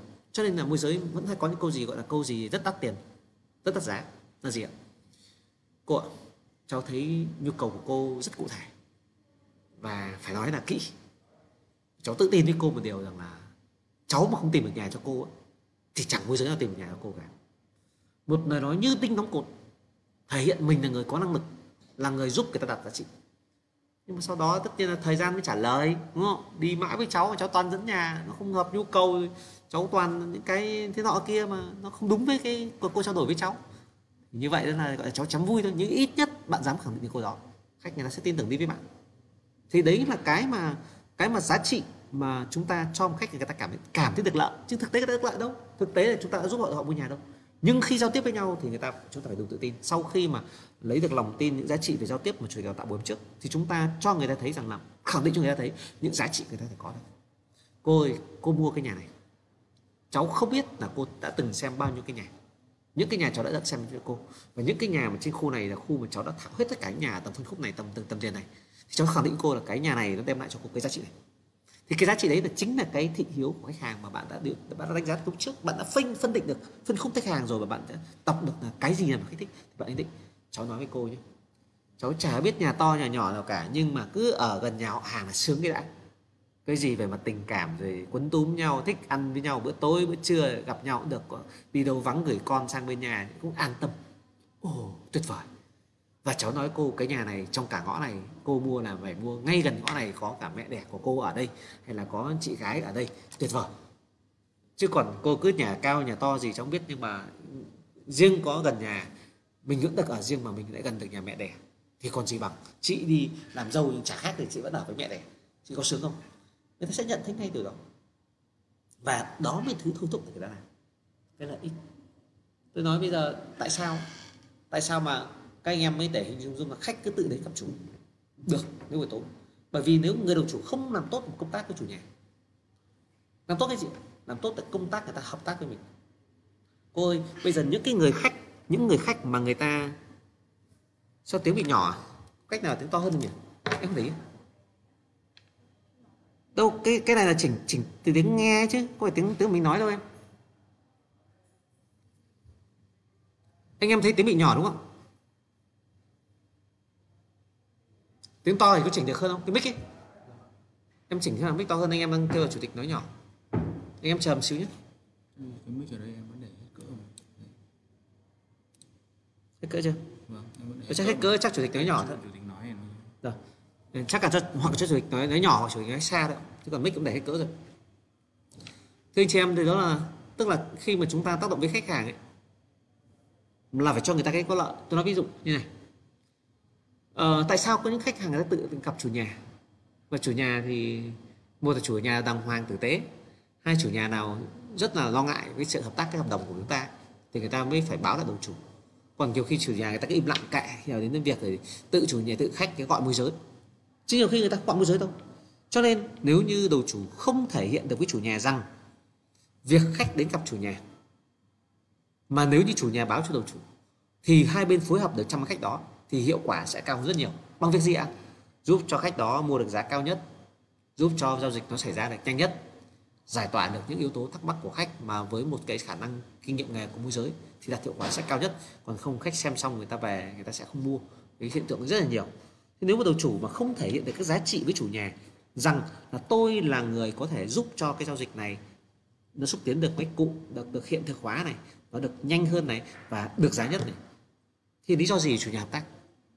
Cho nên rằng là cái giá trị người đầu chủ cần phải đưa ra được cho chủ nhà thấy rằng cái sự chuyên nghiệp của mình, sự gọi tinh thông nghề nghiệp của mình, kinh nghiệm của mình, và đặc biệt gì á, mình hướng đến cái giá trị mà chủ nhà nhận được. Chủ nhà muốn chốt bán nhanh, chủ nhà muốn được giá. Nếu như chúng ta không cho họ thấy điều đó, người ta sẽ dần người ta sẽ không ghi nhận giá trị của đầu chủ. Thì việc chúng ta thu đủ không có khó. Việc chúng ta tư vấn cho chủ nhà bảo là lên được xuống giá, bởi vì chủ nhà không cảm thấy rằng là nếu như người ta xuống cái giá đó là người ta được lợi. Cái đấy là do cái kinh nghiệm của chủ nhé. Chủ tịch không đào tạo ở đây, chủ tịch sẽ đào tạo công tác của chủ sau. Nhưng nếu chúng ta không giúp cho tư tưởng chủ nhà cảm thấy rằng là cái giá của họ đang chào 5,5 tỷ là quá cao, và bao nhiêu khách ta lo lừa vào rồi, bây giờ toàn khách trả có 4,7 tỷ, 4,6 tỷ, 4,8 tỷ thôi, khách này trả được với ngưỡng 5 tỷ, 5,1 tỷ, 5,2 tỷ, ví dụ thế, trên 5 tỷ. Và đây là ngưỡng cao nhất, ngưỡng tích cực trước từ trước nay rồi. Từ trước nay mình đưa cái giá nó hơi bị ảo tưởng quá, tức là phải ấn cho đầu cho chủ nhà người ta hình dung một cái giá 5,5 tỷ là cái giá rất ảo tưởng, và đây là khách gọi là cao nhất rồi, và phải tư vấn mãi, và phải dùng luôn thêm một chút cái tiểu xảo. Mình có thể nói một cách có là đưa ra một số tiêu chí khác, nhưng mà tôi không muốn đào tạo sâu về công tác của chủ đây. Nhưng tóm lại là mình để cho chủ nhà người ta nhận thức thấy một điều rằng là cái cơ hội mà khách này mua nhà này đó là người ta rất là may rồi, và chúng ta rất là khó có thể bán được cao hơn, và đây là giá cao nhất rồi, họ được lợi rất lớn rồi. Và đúng ra những cái nhà như này xung quanh mấy cái nhà ấy bán giá rất rẻ, xung quanh nhà A và D đưa một loạt các nhà mà bán chỉ với giá chỉ khoảng quanh ngưỡng gọi rồi là 4,8 tỷ, 4,9 tỷ thôi, mà nhà này của mình nó còn ngõ sâu hơn, hoặc nhà này của mình còn cũ hơn mà vẫn được ở cái giá 5,1 tỷ, 5,2 tỷ. Tóm lại là thực ra thì so với giá 5 tỷ, giá chào 5,5 tỷ thì đang bị gọi là bị giảm đi rất nhiều rồi. Nhưng mà cái người chủ người ta làm tốt cái công tác tư tưởng của chủ nhà thấy rằng là thế được giá nhất, thế được lợi nhất, thế là mừng lắm rồi đấy. Bằng việc đơn giản như này, đơn giản nhất là khách tự quăng cái giá, ví dụ một cái nhà khoảng 5,5 tỷ, khách quăng giá khoảng tầm 5 tỷ, khả năng là sẽ trả đến 5,2 tỷ, và check vào khoảng tầm 5,2 tỷ là cùng anh có thể chi được 5,2 tỷ. Thế thì khi mà đưa ra tiêu chí như vậy mà đầu chủ mà nói thật với chủ nhà, cô chú ơi, khách trả được 5,2 tỷ rồi, lập tức nó câu chuyện bài toán là chủ nhà người ta sẽ sao ạ? Người ta sẽ tham. Cho nên là thậm chí là đầu chủ phải nói khách trả có 5 tỷ, chúng cháu là cố gắng tư vấn để khách lên giá. Và khi khách lên giá 5,2 tỷ, người ta biểu ôi mày quá, lúc tư tưởng 5 tỷ thì bán nó bị không được như ý thôi, thì không được 5,4 tỷ, 5,3 tỷ, nhưng mà cái tầm 5,2 tỷ đấy là cái ngưỡng là cũng được nhất rồi. Lúc đầu của môi giới thì nói mình chỉ có 5 tỷ thôi, nhưng mà lên được cái 8,2 tỷ thì mừng rồi. Thế tự dưng người ta đang kỳ vọng người ta bị thấp, người ta vẫn sợ là chỉ 5 tỷ mới bán được, cuối cùng lại mua 5,2 tỷ, thế là vui lắm rồi. Mà vui như thế 5,2 tỷ rồi, bây giờ môi giới 150 quá đơn giản, đúng không? Cho nên là tất cả mọi cái yếu tố ở đây nó là cái cảm giác, cái cảm nhận con người ta về một cái giá trị đó. Cho nên là anh em mình hình dung một điều, đó là cái việc mà chúng ta đưa được các cái thông điệp được tới với khách để cho người ta cảm thấy được lợi trong cái giao dịch đó là rất quan trọng. Bạn hợp tác với tôi, bạn phối hợp với tôi, bạn sẽ được có giá trị nhân đôi. Đây là điều đương nhiên bạn cần phải thể hiện. Bây giờ các chàng trai đến với các cô gái, các cô gái đến với chàng trai, phải biết rằng là người ta cần mình cái gì, người ta trông đợi ở cái sự hợp tác đấy là cái gì. Một là người ta cần ở mình, hai là hai bên cùng hướng đến một giá trị ở đó. Thì nếu như chúng ta càng khai thác về, bây giờ thứ nhất nhu cầu về sinh lý, tôi nói đơn giản nhu cầu sinh lý. Nếu như cô mua cái nhà này nhá, mua nhà này, cô ở trên tầng 2, tầng 3, tầng 1 cô bán tạp hóa, hàng ngày cô chả làm gì, cô nhập xà phòng, rồi dầu gội đầu, mì tôm, những thứ không thiếu thối, mà hàng nước ở đấy dưới đã khách nườm nượp, cô cũng có tiền sống, chả biết làm đâu, có tiền ngày mình vẫn ở bên trên, bên dưới mình vẫn có tiền. nhu cầu sinh lý chưa? Cô ở cái nhà này, riêng đây nhà tây của cô, nhà cô có 3-4 thế hệ ở đây. Cái nhà này rộng rãi, xây 5-6 tầng, mỗi tầng một phòng rất to và có vệ sinh riêng. Ở chỗ này thì tuyệt vời. Nên là các cụ về ở được, đại gia đình về ở được rất vui, rất hạnh phúc mà không phải xa con xa cháu. Tâm lý của khách dân phố cổ ngày xưa đấy, cả một khu toàn họ hàng cùng ở chung với nhau hết. Thì đấy chúng ta giải cấp những vấn đề liên quan đến việc chỗ ở cho họ. Bây giờ anh muốn đi Hà Nội chẳng nhẽ lại thôi không, con muốn ở trung tâm nên con chỉ mua cái nhà nhỏ có 1-2 phòng ngủ thôi, bố mẹ với ông bà cứ ở quê đi thì sao được. Người ta phải nhu cầu ở cùng nhau chứ, cho nên yếu tố về công năng rất quan trọng. Cho nên những cái đấy thì chúng ta lại phải đẩy cho họ là cô cứ tham vào trung tâm làm gì, vào trung tâm cô bị tắc đường này, rồi là cô nó ngột ngạt, nó chật trội này, nhà nó nhỏ lắm, cô to như này thì ra chỗ này diện tích nó rộng, nó ra xa một chút thôi. Nhưng mà dần dần cô nhìn thành phố sẽ mở rộng, còn đô thị hóa mở rộng ra đường xá đẹp hết, sớm muộn đẹp. Cô ở khu này là khu mà nó được rộng rãi mà đầy đủ phòng ngủ cho cả gia đình ở. Đấy, nhu cầu sinh lý rất đảm bảo. Đấy, nhu cầu kiếm tiền có thể hàng ngày có thể ra tiền từ cái ngôi nhà đó, rất là quan trọng. Có những cái lại một cái nhu cầu khác được lợi, cô ở chỗ này đúng không? Cô ở chỗ này cô nhìn xung quanh này dân trí có tốt không? Cô nhìn xem ở đây làm gì có thanh niên nào nghiện ngập đâu, đúng không? Có thấy các cái hàng rau bán vặt không? Có thấy chợ búa tôm cá gì ở đây không? Đấy, cô ở chỗ này rất văn minh và rất an toàn, không có trộm cắp nào vào. Đây lại có cột nhá, cô đây có cột, người ta bỏ sợ, người ta muốn gõ thông đúng không? Cô kinh doanh nếu cô cần gõ thông, có cột này mới an toàn này, trộm cắp vào đây là không được thoát luôn. Cho nên là họ cột này rất an toàn. Cô về khu này ở là cũng dễ an tâm an toàn. Cô nhất là bây giờ nha, cô chú đi làm cả ngày, có mỗi ông bà ở nhà, có cháu nhỏ ở nhà, nhu cầu an toàn rất quan trọng. Cho nên cô chú yên tâm đi làm cả ngày ở cái nhà khu này, nó rất yên tĩnh, rất an toàn. Thế lại phải khai thác cái nhu cầu về cái sự an toàn của họ chứ, đúng không? Hay cơ bản rất nhiều yếu tố về mặt tình cảm. Ở đây gần nhà người yêu cũ, ở đây gần đây là toàn các em xinh đẹp ở khu nhà này thôi. Trời ơi, vẫn muốn về khẩn trương để có khả năng điều kiện để tiếp cận các cô gái xinh đẹp đó. Và đây gần các bác này bác kia, cũng biết đâu ngày nào đó nằm quen với, gọi là thấy người này sang thì bắt quà làm họ ấy, để gần nhau tự dưng anh bình thường thì chả bao giờ nói chuyện với nhau đâu, gặp được đâu, về đây sinh hoạt tổ dân phố cùng với nhau, cùng dân phố thì cùng với hội kia. Khi này thì người ta là quan chức ở chỗ khác, nhưng về đây thì người ta phải sinh hoạt cộng đồng chứ, người ta phải đi tập thể dục chứ, người ta cũng phải đi họp dân phố chứ. Thế thì mình có điều kiện để gặp người ta, nói chuyện người ta, làm quen người ta, rồi cuối cùng là một giá trị khác. Nên có nhiều người muốn thăng tiến phát triển khi chuyển gần nhà sếp để đóng mở các gọi là phục vụ sếp, nhưng mà góc độ khác đó là kết thân được, quan hệ rồi sau đó sẽ gặp nhau hàng ngày, bắt đầu nhờ về. Cho nên có những khu người ta ở toàn quan chức nên người ta về tìm kiếm mối quan hệ, người ta không tìm được. Bây giờ nó xu hướng người ta không tìm được, người ta ngại với nhà, người ta mới đi tập gôn, chơi gôn có gì. Tôi xin lỗi, tôi bảo nó không gì hấp dẫn với tôi không hấp dẫn thôi, nhưng mà với các bạn, với rất nhiều người thì đó là nơi người ta ra gặp những người nhiều tiền, những người gọi là được chủ động hoàn toàn về thời gian và tài chính, lập người ta các mối quan hệ mới. Thì chúng ta mới để ý rằng là các cái bất động sản đem lại giá trị đấy, thì chúng ta phải khơi gợi ở đây là gần cái đó, gần cái kia. Đấy, thứ hai là bác ở nhà này thì người ta đẻ lắm, cái này thì bây giờ họ hàng ở quê ra nhá, rồi cái này là bạn bè đồng liên đến nhá, rồi cái này thì những người ở công ty đến thì đẹp mày đẹp mặt nhá, cái này thì bây giờ người ta biết chạy ở đây là khu đẳng cấp của người giàu nhá. Tất cả những yếu tố đó nó sẽ làm cho khơi gợi cho người ta một cái xu hướng ra quyết định rất cao. Thì chúng ta phải đặt cái thị yếu đấy mà chúng ta động vào. Được chưa? Hình thức thứ hai mà chúng ta sẽ tác động vào phía khách mà khiến khách sẽ làm theo ý mình, đó là gì ạ? Hình thức thứ hai khiến người khác làm theo ý mình, đó là làm cho người khác cảm thấy sợ. Chúng ta hình dung một điều, con người chúng ta sinh ra sự tham lam và sợ hãi, đó là bản chất con người. Con người ai cũng tham, tham là tham được lợi, và con người ta cũng sợ nữa. Và chúng ta biết rằng là tất cả các thị trường về kinh tế, đặc biệt là thị trường tài chính, thị trường rất nhạy cảm, người ta luôn đánh vào sự tham lam và sự sợ hãi con người để người ta kiếm tiền. Người bản lĩnh càng cao thì người ta càng không dễ tham lam và không dễ sợ hãi, không bị dễ sợ hãi.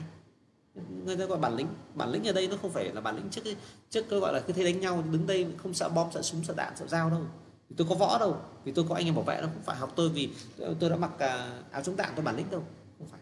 Bản lĩnh ở đây là muốn kiềm chế được cái lòng tham của mình nữa. Cho nên con người ta sẽ cần phải đối diện với một sự sợ hãi. Cái tham là cái mà chúng ta tác động vào người khác cảm thấy có lợi. Thì cái dạng thứ hai đó là hay làm cho người khác cảm thấy sợ. Người sợ thì chúng ta phải đánh vào cái yếu tố, cái sợ đấy nó chính là về cái bản lĩnh của con người. Cái bản lĩnh đấy nó sẽ thể hiện ở trong các quyết định của họ trong việc mà tương tác của chúng ta. Đặc biệt anh em biết rằng là ví dụ sau này chúng ta bán nhà, chúng ta sẽ đối diện với tình trạng là chúng ta bán nhà xong mà khách không chịu trả hoa hồng, không chịu trả hoa hồng. Thì khi khách không chịu trả hoa hồng như vậy thì chúng ta sẽ, chủ nhà ấy, là chúng ta cần phải có tác động làm cho họ sợ. Họ sợ thì họ sẽ cần phải hợp tác chúng ta. Bởi vì hình dung một điều ấy, làm cho người khác sợ đó là một dạng làm cho người ta bị áp lực. Làm cho người ta bị áp lực, người ta sẽ không đủ bản lĩnh, người ta sẽ phải thực hiện theo. Thì cái đấy là tùy. Nhưng tất nhiên nó có trường hợp người ta biết là điếc không sợ súng. Thế áp lực cái gì? Cái đối tượng điếc không sợ súng thì chúng ta phải biết rằng là kiểu gì người ta cũng có lối sợ khác. Thì phải tìm đúng, chứ không phải bởi vì chúng ta không đánh đúng cái mức độ người ta sợ thì người ta gọi. Bởi vì người ta, một là người ta không nhận thức được cái nỗi sợ đấy, nỗi nguy hiểm đó là hiện thực, cho nên người ta sẵn sàng. Không nhận thức được thì người ta điếc rồi, người ta không biết. Thứ có nhưng người ta không biết. Còn có dạng khác đó, người bản lĩnh rất cao, người ta không sợ. Nhưng về nguyên tắc chúng ta hiểu, nguyên tắc làm cho người sợ và làm theo mình là phải dựa theo bản lĩnh. Bây giờ bản lĩnh nhỏ nhất là gì? Tôi nói ví dụ, nhiều cha mẹ vẫn hay dạy con theo kiểu là nếu mà con không ăn thì mẹ đánh đòn. Tức là bà mẹ này dùng bản lĩnh là mẹ là người lớn, mẹ là mẹ có cầm còng roi, có quyền cầm roi vụt con. Làm con đau, vút tới con đau. Vậy con sợ đau thì con phải ăn đi. Thế là làm nó sợ.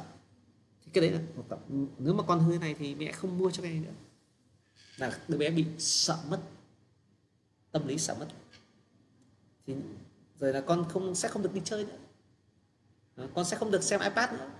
Đấy là đánh mất đi cho nó, của nó những nhu cầu, nó gọi là nhu cầu sinh lý của nó. Nó không được nữa. Bây giờ có những người đi mua nhà nhé, mua phải một cái nhà mà người ta bảo rằng là cô ơi, cô mua cái nhà này là bị dính vào quy hoạch. Cô bị dính quy hoạch rồi, cô ở được xác được giỏi 5 năm nữa người ta sẽ thu hồi cái đất này của cô.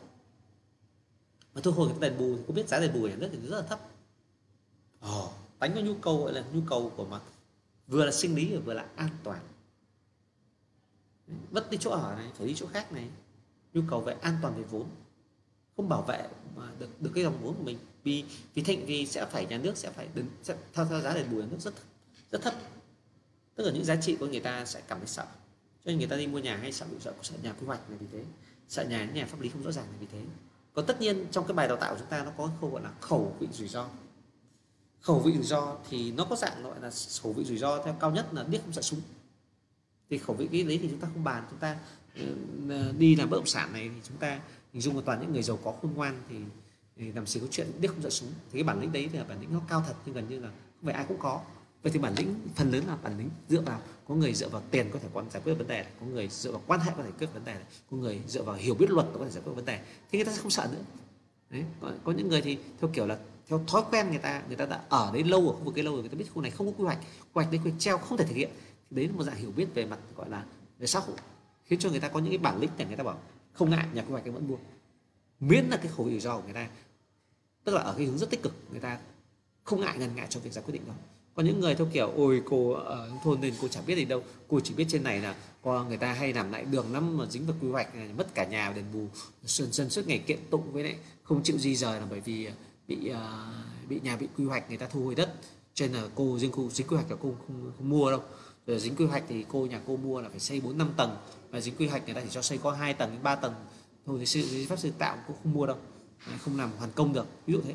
Thế thì khi mà người ta đưa ra cái tiêu chí, những cái yếu tố mà người ta cảm thấy rằng là yếu tố tiêu cực, yếu tố làm cho khiến người ta sợ, thì sao? Người ta sẽ không ra quyết định nữa. Vậy thì nếu chúng ta muốn áp lực cho người khác là ra quyết định không ra quyết định thì phải làm cho người ta sợ.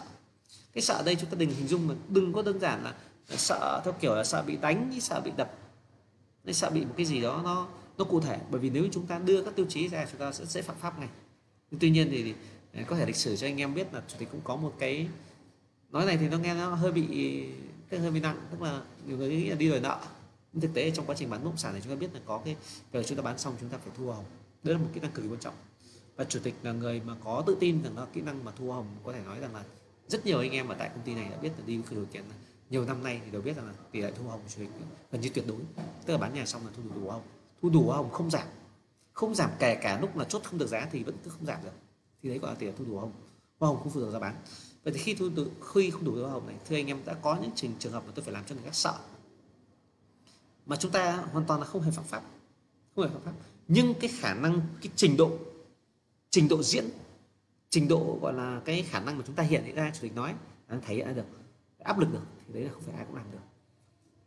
Ví dụ trong chủ tịch trắng trẻo hiền lành đẹp trai thôi, nhưng mà ra ngoài va chạm xã hội thì cần mình phải từ ánh mắt đến gương mặt đến của mình, nó cái biểu hiện của mình nó phải ở cái trạng thái áp lực chứ. Ví dụ như có trường hợp mà tôi ngày xưa tôi vẫn nhớ, trường hợp tôi bảo rằng là tôi nói là anh em đừng mất hình ảnh quá nhé, nhưng mà cuộc sống chúng ta đối diện thì cũng phải có, cũng phải đối diện. Tôi nói thẳng, tôi quay mặt chủ nhà tôi nói luôn là ông bà không trả thì thằng này trả. Đấy, tôi hướng ra con đứa con đó, ông bà không trả thằng này trả. Cô em ngày mai đi ra đường đội mũ bảo hiểm nhé. Đó. Thế thực ra thì cô ấy không hề có gì sai cả, chỉ là nhắc một đứa bé mà tôi thấy nó đi ngoài đường nó không hay, nó không đội mũ bảo hiểm thì tôi nhắc thôi, hay vi phạm giao thông. Nhưng về mặt ngữ điệu, về mặt thái độ, nó cho người ta áp lực, nó là cẩn thận con mình, cái đầu con mình nó bị không an toàn. Vậy thì việc mà áp lực vào là cái hình thức mà chúng ta sẽ áp lực khi người ta cảm giác. Tôi biết là có những trường hợp người ta đi đòi tiền thế nào, anh chị em biết không? Người ta đi đòi tiền bằng việc là có người mà có đứa trẻ đấy vừa đi ra ngoài đi học, xin được đi học, tự dưng có người tấp vô xe bên cạnh hỏi cho chú Dũng hỏi thăm bố mẹ nhé, thế cháu đi học đây là đi học giờ này à, đi học ở trường Chu Văn An à? Thế ngày nào cũng đi học thêm này à? Hỏi thăm thôi. Thế là về đứa bé về cái bố mẹ, bố mẹ ơi hôm nay có chú Dũng hỏi thăm bố mẹ, chú Dũng nào, chú như này hình thức này, chú ấy cứ hỏi con là thế đi học ở những thứ mấy, đi học đường này à, chú cứ hỏi cho học trường này à, học ở lớp nào, cô giáo nào, chú cứ hỏi con thế thôi mà chú ấy biết bố mẹ, thế con cũng nói với chú. Thế là bố mẹ bắt đầu run lên cái sấy rồi, thế là nghĩ rằng là con mình có thể bị ảnh hưởng.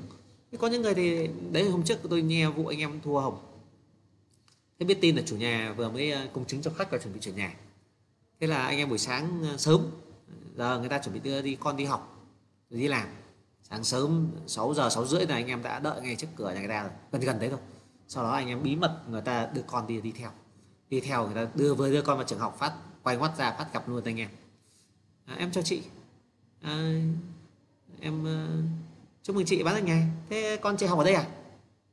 Nhìn thấy thế là chủ nhà là rụng rời tay rồi, chị cũng mới nhận công chứng với khách thôi, thì nhà thì khách của bên em mua đấy, thế ra chị chuyển tiền cho em, thế chuyển đủ hồng luôn, mà trong khi thì không làm gì sai đâu, nhưng mà làm cho người ta cảm giác người ta bị gọi mất an toàn. Và chúng ta không hề phạm pháp, còn nếu như anh em sử dụng biện pháp phạm pháp hay là hình thức ấy thì là pháp luật sờ tới là chết ngay. Nhưng cái trình độ gây áp lực có người áp lực bằng quân số thì đấy là gọi là có anh em đồng đội, còn không có áp lực bằng cái giọng nói, bằng đôi mắt, bằng hình ảnh cử chỉ của mình thì cái tất cả cái áp lực đấy nó phải có những kỹ thuật nhất định. Kỹ thuật đấy thì anh em gọi là chiều sâu hơn thì đào tạo sâu hơn nữa thì gọi là trình độ diễn.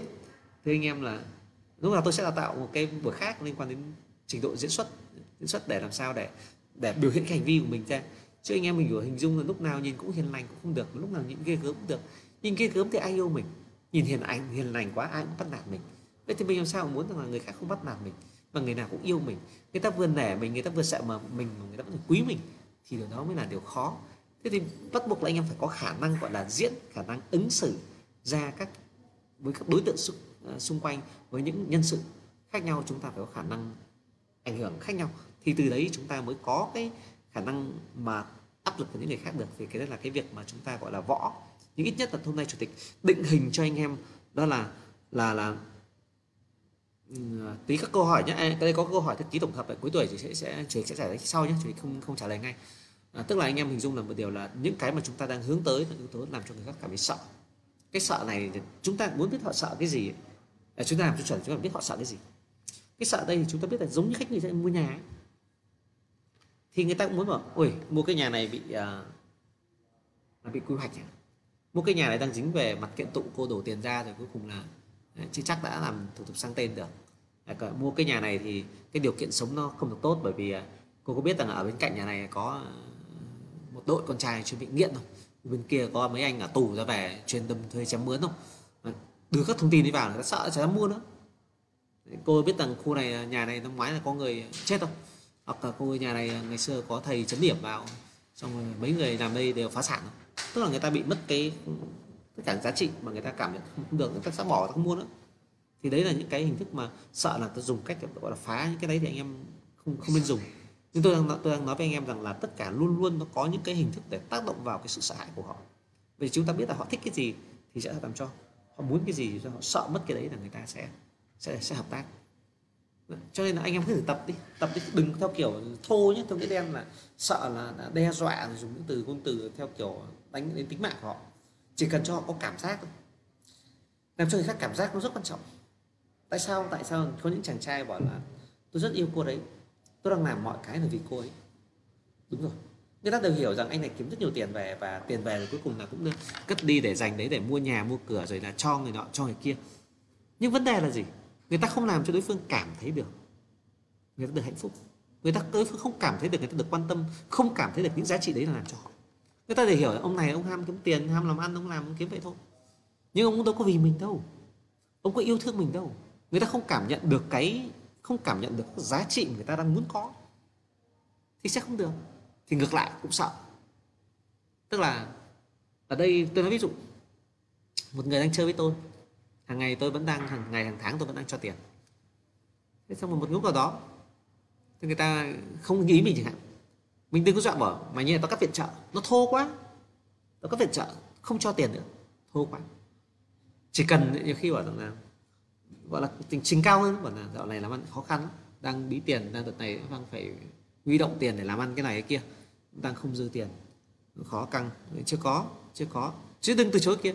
Người ta tự cảm nhận được rằng là người này đang có ý rằng là không hỗ trợ mình nữa, không cho mình tiền nữa.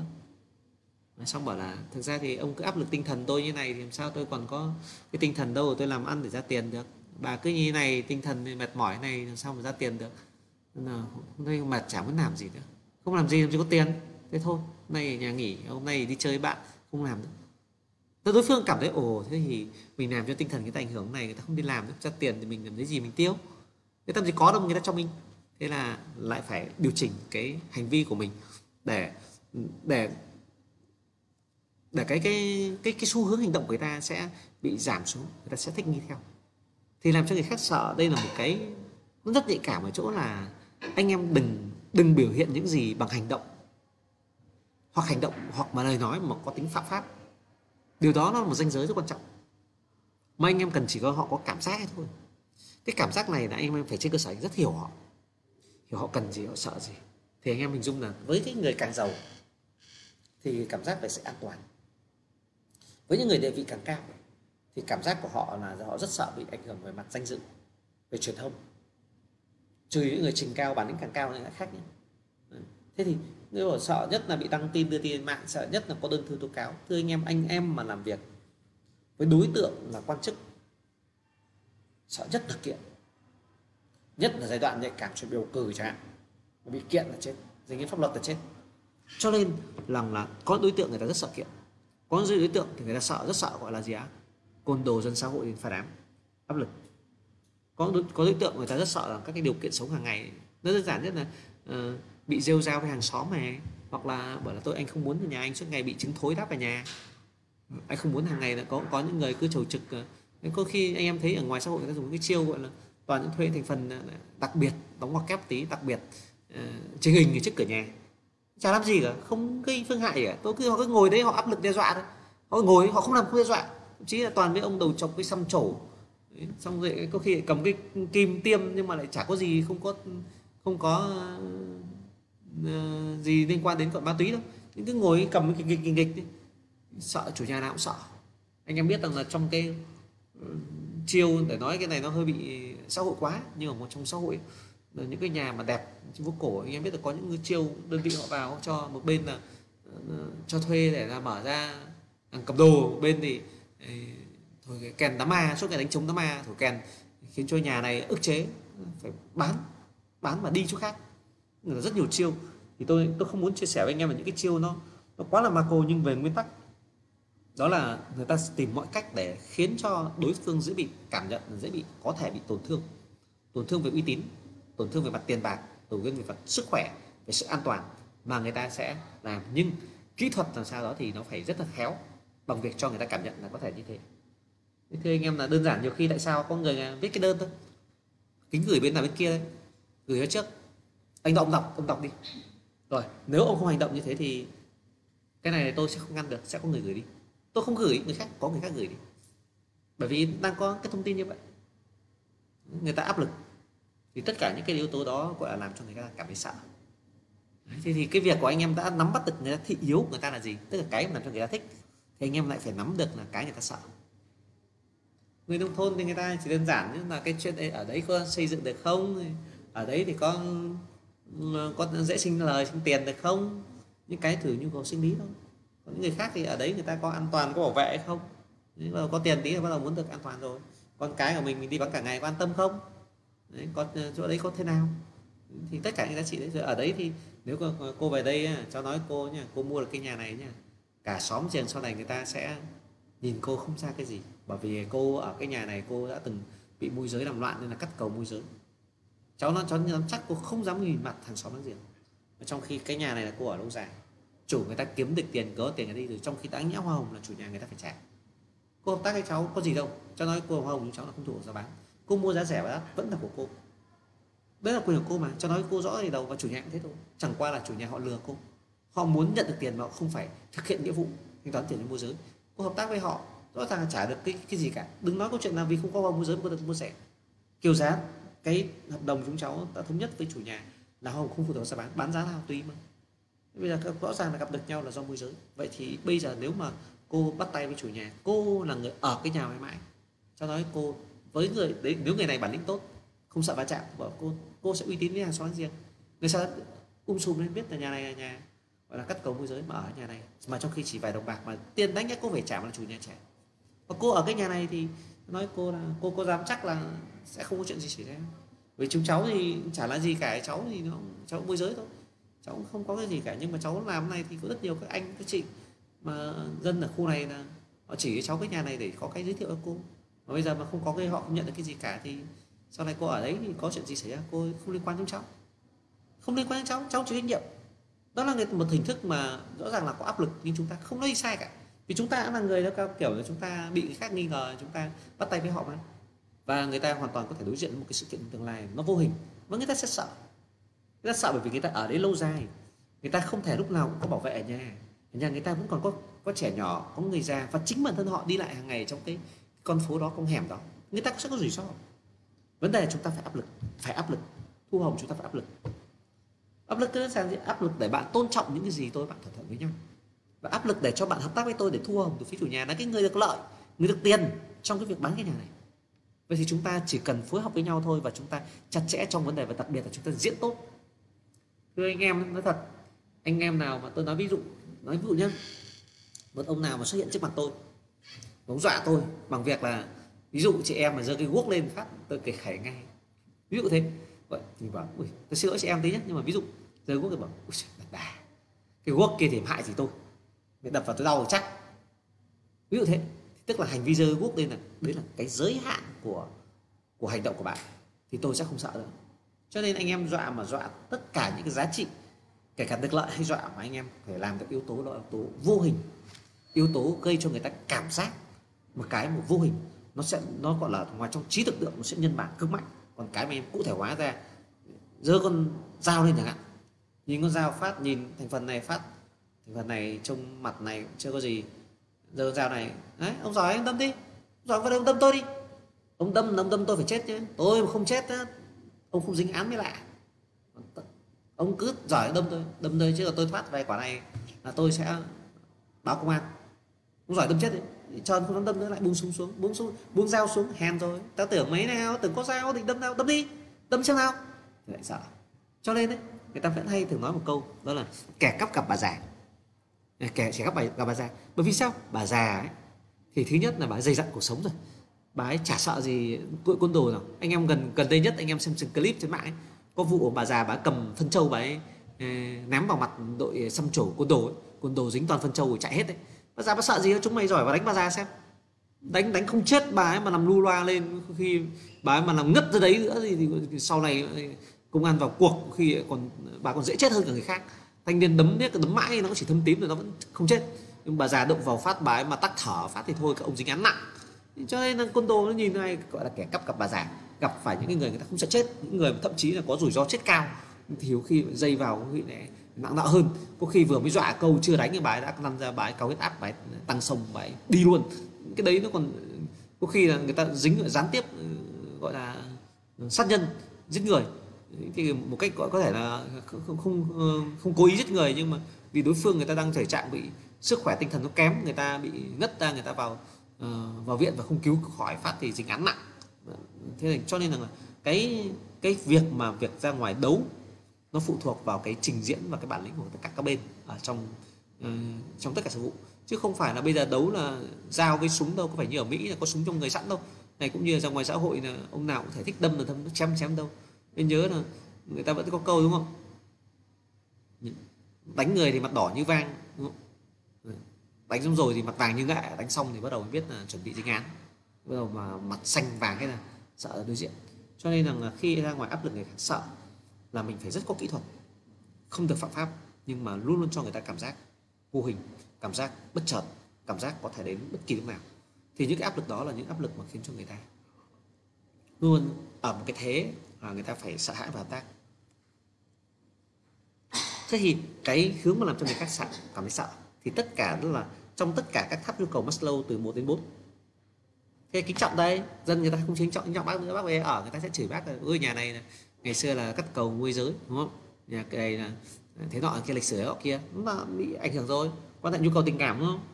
Và đây thấy bà Son dưới xóm thấy nhà này là có những vấn đề về mặt nhân thân, có vấn đề về mặt tiêu cực, người ta không còn không muốn chơi, không muốn giao lưu nữa, bị lẻ loi cô đơn chán, an toàn nữa, nhà có thể bất kỳ chuyện gì xảy ra. Nhà này dính vào kiện tụng thì không xin giấy phép xây dựng, không sang tên sổ đỏ được, đó là cái an toàn không tốt rồi. Thì cái đấy là cái mà mình phải đưa cho họ cảm giác là hoàn toàn có thể xảy ra những cái yếu tố đó, thì lập tức là người ta sẽ cảm thấy lo lắng và người ta hợp tác ngay. Hình thức thứ ba này thường đánh vào mức độ cao là nhu cầu về thể bản thân, và ở góc độ ở đó thì cái đối tượng này với đối tượng có thể thỏa mãn được, nhưng cái nhu cầu thể bản thân này chúng ta lại có hai dạng tác động vào. Trong đó thì phần lớn về con người ta hay khai thác đó là về mặt gọi là khơi gọi cái lòng trắc ẩn của con người, con nhân chi sơ tính bản thiện, đứa trẻ sinh ra nó tốt từ bé rồi, nó rất là thuần khiết và tính nó rất thiện tính, có con người xã hội sau này nó làm biến chuyển đi thôi. Thế thì trong vô thức con người ta ai cũng có tình cảm, anh chị em có là người có thể là một tên khủng bố, một tên côn đồ, nhưng nhắc đến mẹ là có một sự rung động, thương mẹ. Phần lớn chúng ta, tất cả chúng ta đều như thế, chúng ta đều có những lòng trắc ẩn thương người, mà chỉ vì cuộc sống này khó khăn quá, cuộc sống này nặng gánh quá, mà chúng ta phải nhớ đến lại đến câu là mình không thương mình thì trời chui đất diệt. Bắt đầu chúng ta vị kỷ hơn, chúng ta lo chúng ta nhiều hơn. Nhưng ở một góc độ ở đó, con người ta ai cũng có lòng trắc ẩn, có lòng trắc ẩn, từ đó bắt đầu có tình cảm, có giá trị mang tính chất là đạo đức xã hội. Cho nên dần dần người ta mới hướng có sự cống hiến từ thiện, người ta không màng đến cái gì cả, người ta đơn giản là làm tạo những giá trị cho xã hội, được xã hội thừa nhận, xã hội người ta ghi nhận, theo hướng là để lại đời sau này ai cũng sinh ra rồi chết đi, và khi chết đi để lại là cái gì cho đời, thì người ta đều muốn cống hiến cái gì đó cho đời, để lại là người ta nhớ mãi đây là ông nào, ông này, ông nào. Chúng ta nhìn thấy rằng là ví dụ chúng ta đi ở Việt Nam thì chúng ta nhìn đường phố nhá, đường phố chúng ta vẫn đang ghi nhận đấy, tên đến đường này, người anh hùng này, người anh kia, tên của các những chiến sĩ cách mạng, những người anh hùng dân tộc thì được đặt tên phố. Đi ra nước ngoài đúng không? Ví dụ như những cái tòa nhà của Rockefeller, tỷ phú dầu mỏ, có rất nhiều những người giàu ở các thành phố lớn của các đất quốc gia phát triển, người ta có những cái khu của riêng của những người đó, thì đó là những sản phẩm để đời của họ. Người ta phải chết đi, cái chuyện mà con cháu của họ được hưởng được cái tiền từ tiền thuê nhà hay từng cái tiền dịch vụ xã hội gì đó, người ta kiếm tiền thì đó không nói, người ta để lại con của quả cả con cháu thì không nói, nhưng cái chính người ta để lại cho đời một cái giá trị nào đó, người ta giá trị người ta ghi đỡ là cái này là công trình của ông nào, cái này là một giá trị phát minh của nhà bác học nào, cái đấy quý rất nhiều, cái đấy mới là giá trị lớn nhất, đẳng cấp cao nhất của xã hội. Thì thưa anh em, càng những người phát triển, chính các tỷ phú mà chính bây giờ rất nhiều người vẫn bảo rằng là nhiều người mình không thể nghĩ được như họ, mà người ta vẫn hành động như vậy. Chúng ta sẽ để ý một điều đó là có những người ta có một, tôi không nhớ là có tỷ phú nào, tỷ phú hay tổng thống nào đó người ta chúc không? Thế nếu chữa bình thường mà người ta hay chúc cho con họ là gì? Chúc cho con có những hạnh phúc và đau khổ, chúc cho con có những hạnh phúc và khổ đau. Bởi vì chỉ có những khổ đau mới làm cho con người ta trưởng thành và lớn lên được. Người càng khổ đau thì người ta càng phát triển tốt, người ta càng có khả năng để mà tích lũy được kinh nghiệm, người ta thấm được. Bạn không đi những ngày nắng nóng thì làm sao bạn biết trân trọng những ngày mát mẻ? Bạn không có những lúc đói khát thì làm sao bạn cảm nhận được những bữa ăn cơm ngon? Bạn không từng bị vùi dập, làm sao bạn hiểu thế nào là sự thành công? Bạn không từng trải qua khó khăn thì làm sao mà bạn có thể đồng cảm với người khác để biết cách tạo giá trị mà người khác cần đến bạn được? Tất cả chúng ta đều cần phải có hai cái trạng thái này. Cho nên con người ta đều có những cái sự phát triển của bản thân, và người ta đều có những cái sự giới hạn khác nhau. Và khi vượt qua được tất cả giới hạn rồi, người ta gọi là lo đủ rồi, người ta đầy đủ rồi, thì người ta đều có ý thức khác với ý thức của cống hiến xã hội. Trong cống hiến xã hội thì trước khi bạn cống hiến xã hội thì người ta đều lưu ý thức là người ta không để mất đi một cái gì đó. Cống hiến đó là bạn đang dư thừa để đem ra cho người khác, mà bây giờ bạn lại đang có cảm giác người khác bị mất cái gì đó từ bạn, thì dẫn đến câu chuyện là người ta sẽ có xu hướng để giải quyết những vấn đề, không để người khác cảm thấy mất với họ đã, sau đó mới để cho cảm giác đó là người đời người ta ghi nhận cái giá trị bạn tạo ra cho họ. Vậy chiêu thứ ba là chiêu gì? Chiêu thứ ba xin tấm mở một kép, đó là chiêu ăn vạ. Chiêu ăn vạ. Chiêu ăn vạ này thì tôi nói có người ăn vạ bằng tình cảm, có người ăn vạ bằng tiền bạc, có người ăn vạ bằng cuộc sống vật chất, có người ăn vạ về tuổi thanh xuân, có người ăn vạ bằng thể lực. Trong cái chiêu ăn vạ này thì ở góc độ ở đó người ta vẫn hay dùng gọi là kẻ công hoặc là kẻ tình cảm. Ví dụ ăn vạ tình cảm như này, nhưng chúng ta nhớ là đối tượng khách hàng là người nể tình thì ăn vạ bằng tình cảm, đối tượng khách hàng là người trọng tín thì ăn vạ bằng chữ tín, đối tượng khách hàng là người trọng nghĩa thì ăn vạ bằng chữ nghĩa, bằng nghĩa. Tức là chúng ta phải hiểu là người ta là đối tượng nào chúng ta mới ăn vạ bằng hình thức đó.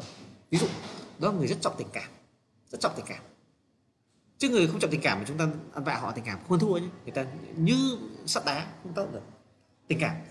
Thế ví dụ như là mày có nhớ không, ngày xưa là tao với mày lúc mà còn đang học phổ thông nghèo khó, hai đứa góp tiền, lúc mà không có tiền ăn thì cần phải đi vay mượn, đi xin những này kia, hoặc mày khó khăn tao bỏ tiền thì chúng tao với mày, tao mua gói xôi tao với mày cùng ăn, rồi tao đi chơi tao với mày cùng bỏ tiền ra để mà chơi cái trò đấy của tuổi trẻ.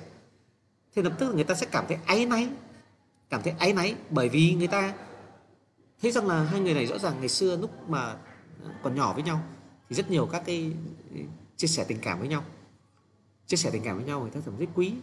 Và chúng ta biết rằng là con người ta luôn luôn có một cái vé rất là đắt, đó là một vé về tuổi thơ. Người ta nhớ lại tuổi thơ thời thơ ấu, có những khó khăn nhưng có những trải nghiệm rất là quý báu. Người ta vẫn thành ra là có những người ta gặp lại những người bạn ngày xưa ấy, người ta cũng không phải vì tiền, không phải vì cái gì cả, cũng già nuôi nhau rồi, nhưng người ta cảm thấy chân quý, người ta vỡ òa, thậm chí ôm nhau, thậm chí khóc, bởi vì là kỷ niệm ùa về. Với những tình cảm thời thơ ấu nó ùa về, những tình cảm nó đang thuần khiết nhất, nó còn đang trẻ trung, đang ngây thơ nhất, nó chưa vướng bởi những cái mối quan hệ xã hội, bởi những cái tham vọng, bởi những cái tham sân si sau này cuộc đời nó gắn vào, và người ta sẽ dùng cái yếu tố tình cảm người ta tác động. Thế người họ hàng ở quê cũng thế, nghèo khó mà biết là bác ở thành phố, bác đã vị trí này công tác kia rất giỏi rồi, thành đạt rồi, thì luôn tìm cái là ôi giời ôi, hồi bé nó vẫn trên tay tôi đỏ hòn này, hồi bé vẫn cho nó ăn này, vẫn bế nó đi chắp đi khắp làng này. Người ta lấy những chuyện tình cảm ra để mà gợi đến những cái lòng trắc ẩn, đến những yếu tố tình cảm để mà đối phương người ta bảo thế bây giờ bác đang muốn gì, bác cần gì, cháu bây giờ thì nói thật là cũng chưa có dư giả nhiều đâu, cháu thì cũng công việc của cháu, sự nghiệp của cháu nó cũng vậy thôi, người ngoài tưởng vậy nhưng còn khó khăn lắm, đợt này cũng đang lo về vị trí ghế nó thay đổi thế nọ kia, thế nhưng mà thôi bác trong tầm khả năng cháu cũng giúp được bác thì bác nói thật với cháu, bác chỉ có mỗi một thằng con duy nhất thôi, em nó bây giờ học hết đại học rồi hoặc em học hết cao đẳng rồi, thế nhưng mà bây giờ nó chưa có việc ở đâu cả, mà bác thì biết là nó rất là ngoan mà nó học hành rất giỏi, rất chăm, nhưng nó chưa có môi trường phát triển, mà người ta bảo rằng là chẳng gì bằng máu mủ ruột già cả. Bác cháu mình từ nhỏ bác cũng chăm bẵm cháu từ bé, bố mẹ cháu đi công tác suốt, bố cháu đi bộ đội bác cũng chăm cháu, bây giờ em nó lớn lên, cháu xem, cháu có xem con giúp được cho em cái lúc này lúc quý nhất. Chứ em nó được cái môi trường phát triển, nó có năng lực trình độ thế, nó phát triển tốt thì biết đâu cháu lại có được những người mà có thể tạo ra giá trị cho cháu, giúp cho cháu được củng cố vị trí. Người ta bảo là nhất quan hệ nhì hậu duệ, mà có hậu duệ, có anh em trong nhà an toàn, nước nào ủng hộ mình, bảo vệ mình có hơn không. Đó là người ta dùng đến một cái bài, đó là bài tình cảm để mà người ta ăn vạ. Đấy, ngày xưa ai đút bột cho mày ăn, ai bế mày đi khắp làng, rồi mày ị ở đấy, ai dọn cho mày, để bây giờ mày lớn như vậy mày còn nghĩ gì đến những người ở nông thôn lúc thời thở hàn vi, thời nghèo khó mày đâu. Đấy là ăn vạ tình cảm, để lôi tình cảm ra để mà. Rồi có những người thì bảo rằng là đấy, nhắc cái câu chuyện rằng là cô gái trẻ ngày xưa lúc tôi xuân sắc, tôi xinh đẹp, bao nhiêu chàng trai đến với tôi không yêu cả, tôi chọn ông vì tôi tin tưởng ông là người tử tế, ông người sống trách nhiệm, cả tuổi thanh xuân tôi dành hết cho anh rồi, tôi chẳng yêu ai hết, tôi chỉ yêu biết một mình anh, thui thủi đi đậu về ngày chỉ một mình anh. Bây giờ tôi đến 30-40 tuổi, hoặc tôi sinh với 3-4 đứa con, tôi già, tôi xấu xí, ông thế nọ thế kiện. Đấy là ăn vạ tuổi thanh xuân, ăn vạ mà có trách nhiệm. Ông phải thế nào với tôi, ông có trách nhiệm với tôi. Đấy là người ta dùng ăn vạ tuổi thanh xuân. Nói thế, những người đàn ông thành đạt, những người đàn ông có trách nhiệm, người ta sẽ cảm thấy rằng ồ, mình là thằng không tử tế, ồ là mình là thằng mà đã rất là phũ, là thằng không ra gì. Thế thì người đời chê cười, rồi tất cả mọi cái người ta sẽ cảm thấy bắt đầu áy náy. Người ta cảm thấy áy náy, và khi người ta cảm thấy áy náy thì bắt đầu người ta lắp hành động. Đó. Thế thì người môi giới, người bán hàng thế, nhiều khi có khi là trình độ kém quá, người ta nói nhu cầu không thể hiểu, nhưng mà lúc nào cũng ngoan ngoãn, lúc nào cũng cần cái gì là gọi cái gì cũng đi, rồi là cho đưa đi xem nhà này, đưa xem là kia, thể hiện vất vả. Đây nó gọi là kẻ công. Cho nên nếu cái người bán hàng lại còn biết một yếu tố về kẻ công này thì nó sẽ có một yếu tố lợi thế nữa. Là ví dụ khi anh em định làm với ai đó một cái việc gì đó, xong kết quả đó mà không thành công, không đạt được, mà một trong lý do rất chính đáng đó là giá trị của chúng ta không tạo ra được cái giao dịch đấy cho họ. Người ta đi mua nhà khác, đi môi giới khác, người ta đã có những cái gì đó, người ta đạt được kết quả mà không phải thông qua mình, nhưng mà ông vẫn muốn hưởng một cái gì đó, ông vẫn muốn hưởng một giá trị đó, thì ông dùng một chiêu gọi là chiêu ăn vạ, câu kể công. Cô có nhớ rằng đêm hôm cô gọi cháu 10 giờ 11 giờ cháu vẫn vì cô, cháu cũng đưa cô xem hết nhà này nhà kia rồi, đành rằng bây giờ cô mua cái nhà đấy thì không phải do cháu giới thiệu hay gì, nhưng mà rõ ràng để cô hiểu thị trường, cô lựa chọn cái nhà đó rồi thế nọ kia, đó là do công của cháu. Nhưng tôi không dạy chiêu môi giới là áp dụng hẳn khâu chiêu này đâu nhá. Thực tế chúng ta đã là cam kết với khách hàng là khách hàng chỉ cần mua cái nhà này qua chúng ta thôi để chúng ta thu tiền hoa hồng chủ nhà thôi. Nhưng tuy nhiên là ở cái góc độ đó vẫn là tôi đang nói ví dụ trong trường hợp mà có xảy ra vấn đề gì đó thì cái việc mà kẻ công đó là một cách để chúng ta tạo cho khách hàng người ta thúc đẩy cái sự hợp tác với mình, sự ghi nhận giá trị của mình. Vậy thì có một cái giá trị đặc biệt đó là gì? Khi mà chúng ta bán được nhà, mà anh em hình dung một điều là nhiều người thì tức là anh em làm việc không tinh vi, anh em để cho khách chủ gặp nhau. Ví dụ như anh em để khách chủ gặp được nhau và đàm phán chốt nhà một cách bình thường dễ dãi mà chúng ta không tạo giá trị gì ấy, thì lập tức chúng ta không cho chủ nhà và khách mua cảm thấy giá trị của môi giới, thì cái việc mà chúng ta ăn vạ để mà khi mà chủ định giảm hoa hồng nó sẽ rất khó. Tôi nói ví dụ, nếu như giả sử nhá, cái nhà này trả 5,5 tỷ, chốt cái nhà này ngưỡng ví dụ 5,3 hoặc 5,4, tôi nói ví dụ thế. Thế mà trước đó chúng ta không nói với chủ nhà rằng khách này chỉ trả có 4,9 tỷ, 5 tỷ. Tôi mấy ngày hôm nay tôi làm công tác tư tưởng cho khách, ví dụ thế, thì chủ nhà người ta sẽ không ghi nhận được môi giới là đã làm cái công tác gọi là tư vấn giá cho khách hàng. Ngược lại với phía khách hàng mà chúng ta lại không nói, chúng ta không nói được cho khách hàng thấy rằng là chủ nhà này đang có rất nhiều khách, ngày hôm qua hôm kia có mấy khách vào định đàm phán chủ nhà, thì chúng cháu lại còn phải thậm chí là phải nhờ con chủ nhà ra nói rằng là bố mẹ đi công tác, bố mẹ đi vắng chưa về để không tiếp khách đó, rồi cũng như là có rất nhiều khách mà muốn vào mà hiện giờ cháu phải có người ngoài kia giữ để giữ cửa không cho họ vào để dành cơ hội cho cô chú đàm phán tại cái nhà này, chứ không thì cô chú mà ra là khách kia vào là người ta mua mất. Rồi tức là tóm lại là thể hiện được những cái giá trị có khi thực tế không làm đâu mà chúng ta vẫn xây dựng được bằng qua lời nói của chúng ta. Người ta lập tức thấy giá trị được gia tăng thì sau này mới có cái mà kẻ công, có cái mà ăn vạ. Nó đơn giản như này, ví dụ một ông thầy cúng, tôi nói vui thật, tôi về lĩnh vực về tử vi tâm linh thật và tôi vẫn biết rất nhiều cái mà tôi nghe tôi biết. Nhiều thầy cúng là đi cúng, khi mà đi vào cúng thì anh em mới để ý một điều là họ tụng có một đoạn kinh thôi, nhưng họ khi tụng đến 5 lần liền, tụng đến mấy tiếng đồng hồ, Bởi vì những gia chủ đấy, gia chủ có tiền, và người ta sẽ cố gắng là lặp đi lặp lại vì sao? Kéo dài để tính công nhiều hơn, để thu được nhiều tiền hơn. Cái chẳng nhá, qua làm một tí mà lại kiếm nhiều tiền này. Em mình hình dung có một hiện tượng nữa về phong thủy. Phong thủy, các thầy phong thủy, đây chiều các thầy phong thủy rất là nhiều. Về phong thủy, về nguyên tắc của phong thủy là để mà làm tốt một cái gì đó về mặt giá trị thì thông thường người ta phải cân bằng. Nguyên tắc của thế giới này muốn vận động được cái gì hiệu quả nó đều phải cân bằng. Và phong thủy đó là hình thức mà bổ sung các giá trị còn thiếu để đảm bảo nó trở thành cân bằng. Nó trung hòa được tất cả yếu tố thì nó cân bằng đủ hết ngũ hành. Thì lập tức nó đầy đủ tất cả những sinh khí tốt để nó vận hành tốt được. Kể cả anh em tôi không muốn phân tích sâu, nhưng tóm lại là anh em hình dung là cái việc về phong thủy, nguyên tắc về xử lý phong thủy đó là xử lý các yếu tố về mặt để đảm bảo sự cân bằng cho một cái giá trị nào đó thì nó đầy đủ. Giống như con người phải đủ ngũ hành ấy, thì sức khỏe tốt, tất cả giá trị nó tốt. Thì ở đây là khi mà người ta vào làm ấy, nhiều khi chỉ một động tác nhỏ hoặc một cái vận dụng nhỏ người ta phải làm cân bằng rồi. Nhưng không, người ta không bao giờ người ta nói cho các bạn. Có khi nói thật với anh em, chỉ một góc này người ta chiếu một bóng đèn màu vàng, tức ở đây cần một cái ánh sáng vàng để đảm bảo tính cân bằng. Nhỏ vậy thôi nhé. Thế nếu mà họ làm mà đơn giản như thế, thưa anh em, để lấy tiền anh em đâu có nhiều. Thậm chí sửa máy tính, cái lỗi rất nhỏ, cái xe máy, cái lỗi rất nhỏ, nhưng mà người ta ngâm tới hàng tiếng đồng hồ rồi tháo ra lắp vào, chọc chạch chỗ nọ kia, kiểm tra kia, xong cuối cùng sửa một tí. Để làm gì? Để cho người khách kia bảo, ôi giời, toát hết mồ hôi kìa, ôi giời, mất nhiều công sức nhỉ, mất nhiều thời gian nhỉ. Thế tí đứng ra, chị ơi, 5 triệu, 10 triệu, 20 triệu, 50 triệu sửa chữa. Cái chảnh nghe vào trích một phát xong rồi chị ạ. Ô thế thôi à, bao tiền? 5 triệu. Ui nhiều thế, con tí 5 triệu. Thế thì sẽ không có được cái cho người ta cảm giác thỏa mãn và giá trị. Hoặc những cái ngôi nhà ấy, anh em hình dung là có những ngôi nhà tại sao mà chúng ta bị chủ nhà lên gối. Tôi bỏ qua các tác động của ngoại cảnh là trên truyền thông nói rằng bất động sản đang tăng giá, nhưng có một giá trị nữa là gì? Trước khi khách vào đàm phán với chủ mà đầu chủ không để cho chủ nhà nhận thức được cái việc giá trị nhà, người ta đang nghĩ là nó tăng ảo quá. Thực tế ở phía ngoài, tất cả ở bên ngoài người ta tác động vào tất cả những yếu tố phải cho chủ nhà thấy rằng giờ là giá nó không thể cao như thế được, nó thấp. Bằng các động tác, bằng các cái tư vấn của phía đầu chủ, phía áp lực phía chủ nhà thì người ta sẽ cảm thấy rằng là rẻ. Tôi nói ví dụ đơn giản, vừa rồi người ta bảo là sốt đất. Thưa anh chị, sốt đất vừa rồi là do quy hoạch, do đô thị hóa, do đất vùng ven tăng cao. Còn khu vực này có lý do gì tăng cao đâu, mọi cái nó đi vào quy hoạch ổn định rồi, nó có gì đặc biệt để tăng giá đâu. Đừng vì là mấy truyền thông bán dự án ở ngoài kia, người ta cần bán dự án ở các khu vực đấy, người ta thổi lên để người ta bán các dự án ở khu vực đó. Cô đọc truyền thông toàn lấy khu vực đấy chứ có phải khu này đâu, cô phải khu Thái Hà, khu Đống Đa của nhà cô đâu mà cô cũng lên giá.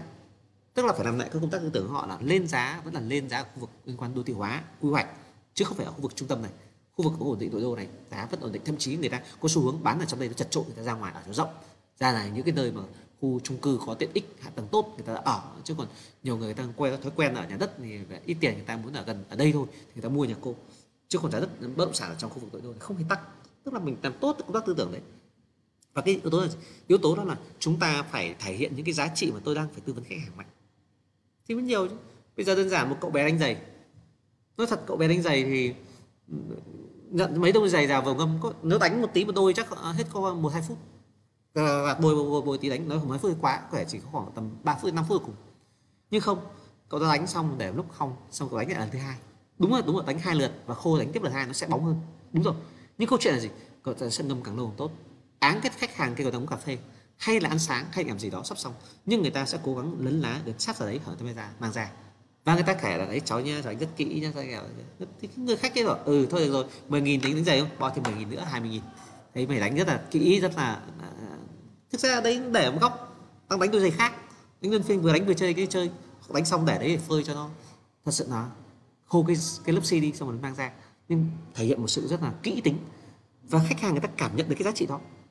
Chúng ta có rất nhiều cái nhà, thưa anh em là vừa mới đưa vào cái khoa hàng vào buổi sáng hôm nay, chiều nay đã có khách chốt rồi, tức là chốt trong ngày có bao nhiêu tiếng đồng hồ mà người đầu chủ không xử lý được cái tư tưởng của chủ nhà thấy rằng là cái nhà này chốt nhanh ấy là năng lực của chúng tôi. Năng lực gì? Chúng tôi có rất nhiều khách, sàng lọc khách, tư vấn khách tốt và chọn trong rất nhiều khách ra khách nét nhất để vào việc cho đến hiệu quả là cao nhất. Chứ chủ nhà lại còn nghĩ rằng là ôi cái nhà này của tôi bán bị hớ, bán rẻ quá, hoặc cái nhà này của tôi đang nhà hot trên thị trường này cho nên nó bán nhanh như vậy, các anh chị chỉ có tăng tin một lần bao nhiêu, cậu đăng tin thế bao nhiêu? 8.000 một tin à, 10.000 một tin à, 15.000 tôi cho cậu luôn là 100 lần cái số tin tăng của cậu đi. Làm gì mà đã nhiều tiền thế, đòi tôi mấy trăm triệu. Người ta sẵn sàng, người ta sẽ phủ nhận giá trị công sức mà anh em không biết kẻ công, không biết làm phức tạp hóa vấn đề lên, không biết làm nó thể hiện rằng mình là người đã bỏ ra rất nhiều công sức để giải quyết được cái vấn đề này, thì không bao giờ các bạn đòi được tiền công cao. Và người, thậm chí người ta sẽ kỳ kèo bạn là tại sao bán cái nhà này hôm là 300 triệu hay 500 triệu. Người ta không hề nghĩ rằng là người ta kiếm được 10 tỷ hay mấy chục tỷ, mà người ta toàn nghĩ việc người ta phải chi ra, phải mất ra, mà bạn không thể hiện được cái giá trị của mình. Cho nên môi giới không những làm tốt công tác của mình đạt được kết quả, mà cần phải thể hiện ra, biểu hiện ra là mình đã mất rất nhiều cái công sức để cho người ta trân trọng được cái giá trị của mình. Thì lúc đó chúng ta thu mới dễ. Việc gì thế, kể cả dễ mấy thì dễ. Người ta các cụ có câu gì, câu rất kinh điển là câu cho không bằng cách cho. Bạn cho rồi nhưng cách cho của bạn là gì?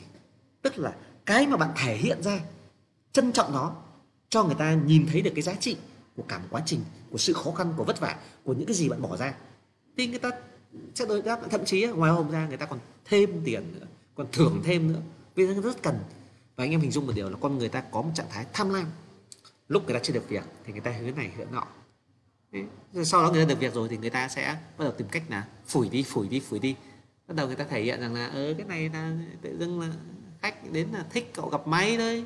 Bên thứ hai là khách này chẳng qua là họ chưa đọc đến tin nhà tôi, chứ cậu đọc đến tin của cậu trước thì họ đi với cậu, chứ còn khách này tôi cũng đăng tin trên mạng, người ta đọc là tin của tôi thì cậu cũng chả bao giờ có được cái khoản tiền này. Người ta lại thể hiện ra là chúng ta chẳng mất gì nhiều công sức. Mình phải có cái chiêu của môi giới, thì các đầu chủ phải nắm được cái khả năng này để mà tư vấn được với chủ nhà tất cả mọi thứ. Thì đây là cái chiêu cực kỳ ăn vạ, gọi là ăn vạ cực kỳ, gọi là kinh. Đấy, anh em đừng nghĩ là ăn vạ theo kiểu xấu, tất nhiên là từ bản năng rồi. Trẻ ăn vạ nó đến từ trẻ con nó đã biết dãy đành đạch ra, nằm lên nó khóc, nó bỏ ăn rồi nó khóc gầm nghĩ để cho nó khóc, nó bắt đầu khiến cho những người xung quanh sốt ruột. Tại sao con bé kia mày trông con kiểu gì để cháu tao khóc như thế? Hàng xóm bảo nhà này không biết dạy con làm sao suốt ngày khóc ầm ĩ lên, chẳng ngoan gì cả, bố mẹ này đúng dạy con kém nhỉ. Thế bắt đầu nó sĩ diện với hàng xóm. Thôi nín đi, ngoan đi rồi tí mẹ cho. Chứ còn khóc như này hàng xóm người ta chửi mẹ chết, bố mẹ không biết dạy con. Nó lại chiêu tới trẻ rồi, nó dùng chiêu ăn vạ thành công. Thì anh em hình dung là tất cả những yếu tố về chiêu ăn vạ đó là một trong chiêu mà cực kỳ kinh điển, mang tính chất bản năng của con người. Để dùng cái chiêu này để người ta. Có những người khác người ta theo kiểu dạng là đánh vào sự kính trọng, đúng không? Càng lên cao anh em thấy sự đánh kính trọng, thậm chí trên cao nữa là nhu cầu thể bản thân là từ thiện. Thì sao? Thì người ta bắt đầu là kẻ nghèo, kẻ khổ. Cô ơi, bố mẹ cháu ốm, chồng cháu thì bị nằm liệt giường, con cháu thì còn nhỏ, mỗi mình cháu lao động trong nhà vất vả lắm, khó khăn lắm. Cháu ra thành phố này cũng lăn lộn bao nhiêu nghề, cháu làm việc gì cũng khó. Bây giờ cháu đây là căn nhà đầu tiên cháu đi làm mới vào nghề mà bán được cái nhà mà cuối cùng là bị chủ nhà người ta đang quỵt hoa hồng, người ta giảm hoa hồng này mà cô chú không có hỗ trợ giúp đỡ cháu để cùng vào để mà cùng áp lực chủ nhà thực hiện nghĩa vụ với cháu. Thì nói thật là Tết này thì cháu cũng chả có tiền về quê đâu, chắc cháu lại nằm lại ở trên Hà Nội thì đi bán hàng đêm giao thừa để có kiếm tiền sống. Tóm lại nhưng người ta kẻ nghèo có khổ. Và thưa anh chị, cái chiêu ăn vạ này là chiêu gì? Người ta thường hay nói câu là đừng nghe con ca ve kể chuyện, con nghiện trình bày. Trời ơi, những cái người mà họ thiếu tiền ấy, thì bắt đầu người ta dùng các cái chiêu ăn vạ đó, người ta đánh vào lòng trắc ẩn của người giàu, lòng trắc ẩn, lòng vị tha của những người gọi là những người ở cái tầm trên cao ấy. Người ta nói thật, tầm trên cao hẳn ấy, nhiều khi người ta nhìn những người gọi là đáng coi thường ấy, người ta hay dùng cái từ gọi là xẻ sách. Loại xẻ sách không thèm chấp cho mày. Thì có những người theo kiểu chấp nhận, tao đói lắm rồi, tao khổ lắm rồi, coi tao xẻ sách được, tao ăn vạ đấy. Cho nên là có những thành phần người ta gọi chí phèo ăn vạ. Cái ăn vạ thì những người kia không muốn bị phiền phức, và thậm chí theo kiểu nó không đáng bao nhiêu cả, cho đi. Thì những người đấy người ta gọi trời cho rách việc. Thì với những người dưới, những người càng ở tầm cao thì chiêu ăn vạ nó mới càng hiệu quả. Còn nếu anh em dùng chiêu áp lực làm cho người ta sợ, bản lĩnh người ta cao, mày định dọa tao à, mày định dọa tao à, cho biết ngay thế nào là dọa. Thì anh những cái tầm cao hẳn có bản lĩnh cho biết ngay dọa. Cho nên là khi anh em với tác động vào phía đối phương mà dùng các phương án mà không biết đối phương ở cái bản lĩnh nào, là anh em sẽ bị một cái phản đòn cực kỳ nguy hiểm. Thế còn bài ăn vạ là bài mang tính chất là hạ thấp danh dự. Đấy là ngưỡng gọi là theo kiểu là đánh phải hẳn tầm cao hẳn, vì mình không đọ được với họ đâu.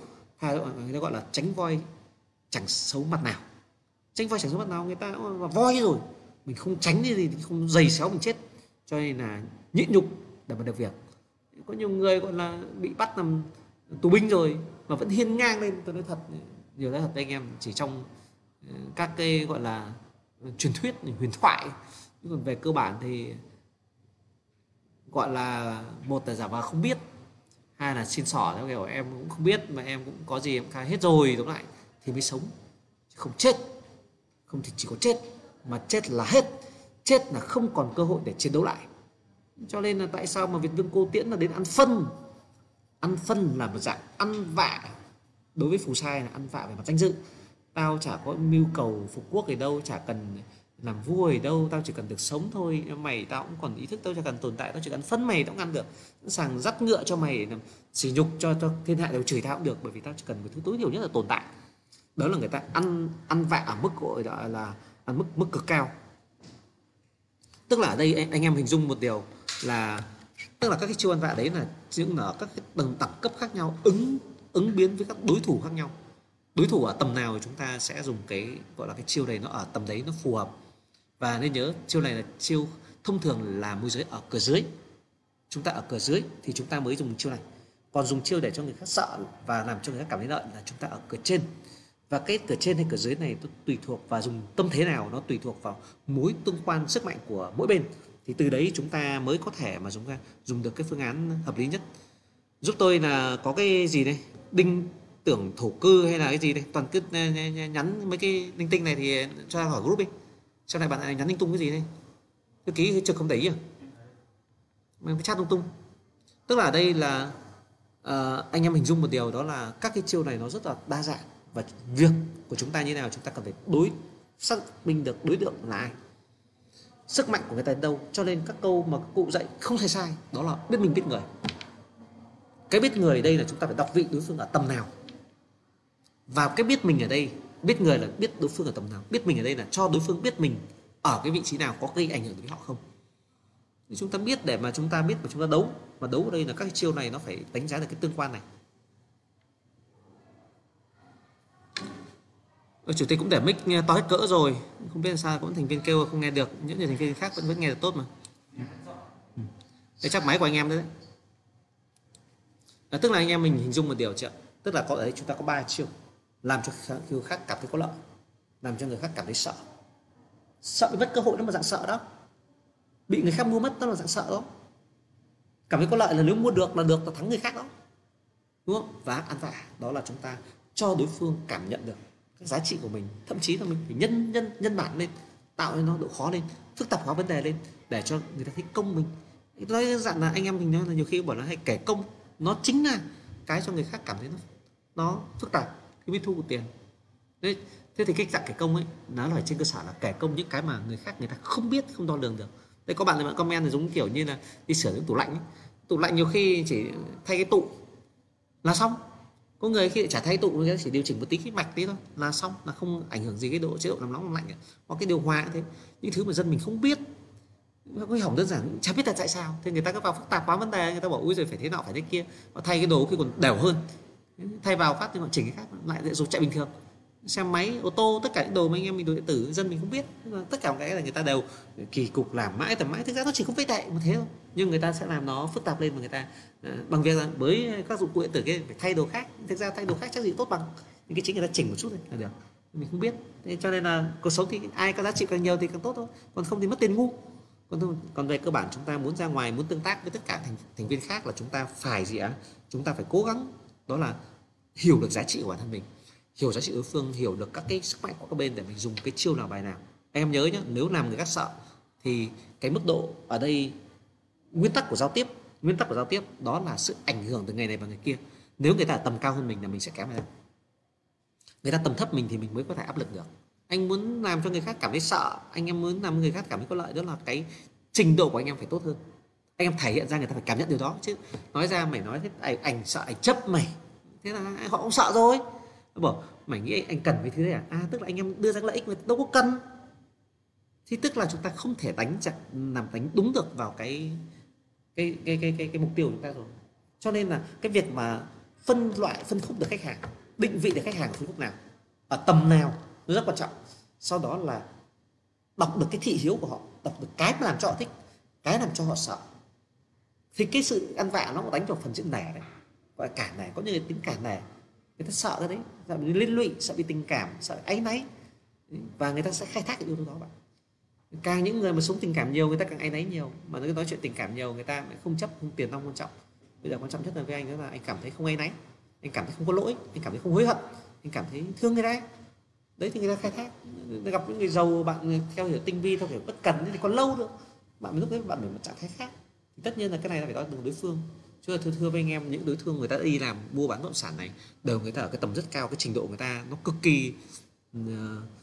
cực kỳ là đặc biệt mà khiến cho chúng ta phải đủ khả năng đọc nhận diện được nó. Thì trong các bài giao tiếp của chủ tịch có nêu ra, thực ra nó chưa đủ đâu. Nó đủ rồi rất nhiều lắm anh em. Ví dụ chúng ta ngồi nói chuyện một người, ta nhìn ánh mắt, nhìn khuôn mặt của họ, nhìn hành vi của người ta, mình sẽ phải đo lường được, chúng ta phải cân được đối thủ. Cái điều này thì nói thật, chủ tịch nói như thế nó hơi trừu tượng thật, mà cân thế nào thì thưa anh em là chỉ có trong quá trình giao tiếp nhiều, kinh nghiệm nhiều chúng ta lên thôi. Nên tại sao mà nói thật vui nó có chuyện là có những bạn môi giới giỏi, bạn chỉ nhìn đưa khách đi xem, nhìn thấy khách phát biết là khách này thích nhà, không chạy được rồi, người ta chốt cho dễ. Có các bạn thì không biết làm nào, nhìn khách xem nhà mà chẳng biết khách có ưng nhà không, nhìn phản ứng khách đấy mà không biết ông nào là ông quan trọng trong cái nhóm này, ông nào ông quyền quyết, nhìn không đọc được vấn đề, không đọc được ra con người, không đọc được tình huống. Làm sao anh em sau khi đọc được con người, đọc được tình huống rồi, chúng ta mới sử dụng những phương pháp để chúng ta tác động vào tâm lý của họ, tác động vào hành vi của họ để họ ra quyết định. Thì cái đấy nó, cái trình này rõ ràng là anh em mình phải rèn luyện, và chỉ rèn luyện thôi. Còn bây giờ anh em mình đến với nghề môi giới này, anh em biết là xuất phát điểm, trình độ học vấn, trình độ trải nghiệm, năng lực nội tại của mỗi người là một khác nhau. Mục tiêu của anh em mình, các giới hạn nó cũng sẽ khác nhau. Thì việc duy nhất đó là anh em mình cùng học, cùng trải nghiệm. Bây giờ có những bạn đến với nghề này thì có khó khăn cuộc sống, anh em mình phải lựa thôi ạ. Bây giờ mình muốn vươn lên thì chắc chắn là một kênh bạc lớn, mình phải chấp nhận đánh đổi những cái thứ hoặc cái về ngắn hạn trước mắt, để sau đó mình nâng trình độ mình lên, thì mình trải nghiệm để mình có một cái nâng được cái năng lực của mình lên, thì trình độ chúng ta đủ tốt, cái tầm nó đủ vững thì chúng ta làm thôi. Sở dĩ chủ tịch cũng chưa có gì, chủ tịch cũng đang phấn đấu rất nhiều, nhưng sở dĩ chủ tịch mở công ty như này và làm được giải quyết từng tất cả những vấn đề này, rõ là chủ tịch đã có quá trình phát triển của bao nhiêu năm rồi, từ lúc học, lúc trưởng thành, từ tuổi thơ ấu đến lúc lớn trưởng thành, bao nhiêu môi trường rồi mình tích lũy ra được và những yếu tố về tương tác con người để mình sinh ra, tạo ra những cái giá trị mà khi mà người ta va chạm với nhau, người ta cảm thấy là nó là hữu ích, thì người ta đến với mình hợp tác càng ngày càng đông và người ta càng tin tưởng. Thì những cái đấy là mình cố gắng mình tập. Thế thì sau đây thì các thành viên có câu hỏi gì thì các thành viên cứ comment ở dưới. Bắt đầu thời điểm này chủ tịch bắt đầu tiếp nhận các câu hỏi của các thành viên. Trước khi mà sang cái phần giải đáp các câu hỏi của các thành viên thì chủ tịch muốn nhắn nhủ các thành viên yếu tố rất quan trọng. Đó là yếu tố gì ạ? Anh em biết rằng là hiện nay là công ty đã triển khai các group Facebook. Các group này chủ tịch nhấn mạnh, và hiện giờ các anh em làm kiểm duyệt viên rất là mệt đi duyệt các group này. Các thành viên nhớ là công ty tạo group này, trong group Facebook này đó là các lượng data của khách hàng. Data khách hàng tức là gì? Đó là những dữ liệu của những cái Facebook của những khách hàng có nhu cầu đi mua nhà, họ ta đăng nhập vào các group khu vực đó. Thì công ty đang định hướng lại khách hàng là người mua nhu cầu chúng ta sẽ vào group mua bán bất động sản chúng ta chẳng hạn, và sàn giao dịch bất động sản chúng ta chẳng hạn, thì tạo ra các group như thế. Thì chúng ta để ý là đây là khách hàng để chúng ta bán nhà, và tôi đang đi vào chi tiết về cái nhu cầu của họ. Thì anh em sẽ cố gắng là gì ạ? Chúng ta sẽ bán nhà đúng cho đối tượng khách hàng bằng việc gì ạ? Anh em ví dụ như anh em ở kinh đô Thiên Khôi 9 chẳng hạn, chuyên bán Hoàng Mai, Hai Bà Trưng và Long Biên, thì chúng ta chỉ đăng nhà trên 15 group, trong đó là Long Biên 14 group ấy. Ví dụ Long Biên có 4 group, đăng nhà trên group Long Biên thôi, đăng nhà trên group của Hoàng Mai thôi, đăng nhà trên group của Thanh Xuân thôi chẳng hạn, hoặc là đăng nhà trên group của Hai Bà Trưng thôi. Tức là hàng anh em ở đâu anh em sẽ đăng hàng đúng ở group đấy. Anh em đừng theo kiểu rằng tạo một tin rồi chia sẻ một loạt group. Thưa anh em, chính group công ty này, chứ chẳng hạn group công ty thì cũng để chữa với duyệt thôi, chứ còn nhiều anh em tăng cả giá bán nhà trên group của công ty nữa thì không hiểu là anh em lúc anh em làm anh em có tư duy không, tức là chúng ta đăng tin đấy, thông điệp đấy, chúng ta có chuyển đến đúng đối tượng khách hàng không. Cho anh em lưu ý nhé, chúng ta sẽ cần gì ạ? Chúng ta cần phải đến đúng đối tượng khách hàng khu vực nào chúng ta đăng hàng khu vực đấy thôi. Cho anh em đừng có để làm mất công sức của các nhóm trưởng, đội trưởng, trợ lý, thư ký, các bạn là quản trị viên, các trưởng phòng, khối trưởng, giám đốc, các thành viên, thậm chí cả chủ tịch rảnh cũng phải đi xóa các bài rồi cũng phải bật dữ liệu VC duyệt. Anh em cố gắng là tăng đúng khu vực giúp chủ tịch. nhà của Phương Hà tăng đúng, chỉ cho khoảng một tháng rồi chúng ta sẽ định hướng khách hàng. Bây giờ khách hàng cứ vào trong quận này không thấy hàng ở Long Biên, người ta sẽ phải chú ý tem đâu ở group của Long Biên, người ta sẽ vào group Long Biên người ta tìm mua nhà. Thế anh em cố gắng, công ty đã bỏ ra rất nhiều tiền, tôi chưa xác định với anh em là gần 2 tỷ để mua toàn bộ group này và mua về để cho chúng ta có khả năng khai thác, và chỉ anh em Thanh Khôi khai thác thôi. Thế anh em phải khai thác đúng cách, anh em đừng phá đám, nói thẳng đừng phá đám, đừng có đăng một cái tin mà đăng toàn bộ các group thì lúc đó chúng ta làm khó. Anh em cố gắng là công ty đã tạo giá trị cho anh em rồi, anh em hãy khai thác nó đúng hợp lý. Tôi ví dụ đây đơn giản như bạn trưởng phòng Nam Phong, lúc bạn làm đầu khách ấy, bạn trưởng phòng Nam Phong của khối Thái Sơn ấy, bạn chốt 18 căn mà 100% là đăng tin trên Facebook, không mất tiền trên trang web. 18 căn, tất nhiên là kỹ năng của bạn tốt nữa, nhưng tôi đang nói câu chuyện là giá trị của kênh group Facebook, giá trị như nào. Thì công ty đã tạo rồi, đã mua, thế rồi anh em khai thác ra tốt, đúng không ạ? Tôi đã mua ra, cái bản thân tôi hoàn toàn cái số tiền đấy tôi có thể mua cho mình một cái xe ô tô hoặc một cái nhà con cái gì đó, một giá trị tôi đầu tư được, tôi đã mua lại. Anh em cố gắng anh em dùng cái giá trị đó nó hiệu quả, đúng không? Thì chúng ta sẽ nhờ các đội trưởng, nhóm trưởng bật chế độ phê duyệt trước để chúng ta đăng bài như đấy. Nhưng anh em mà đăng bài mà không đúng khu vực thì chúng ta lại mất công nghệ khóa lại anh em lại, thì nó không hay. Anh em chủ động nhé, đừng làm cách vô thức. Anh em có câu hỏi gì chủ tịch sẽ giải đáp nhỉ? Lúc nãy có câu hỏi gì, hình như có một câu hỏi đó. Ký chữ. Cảm ơn.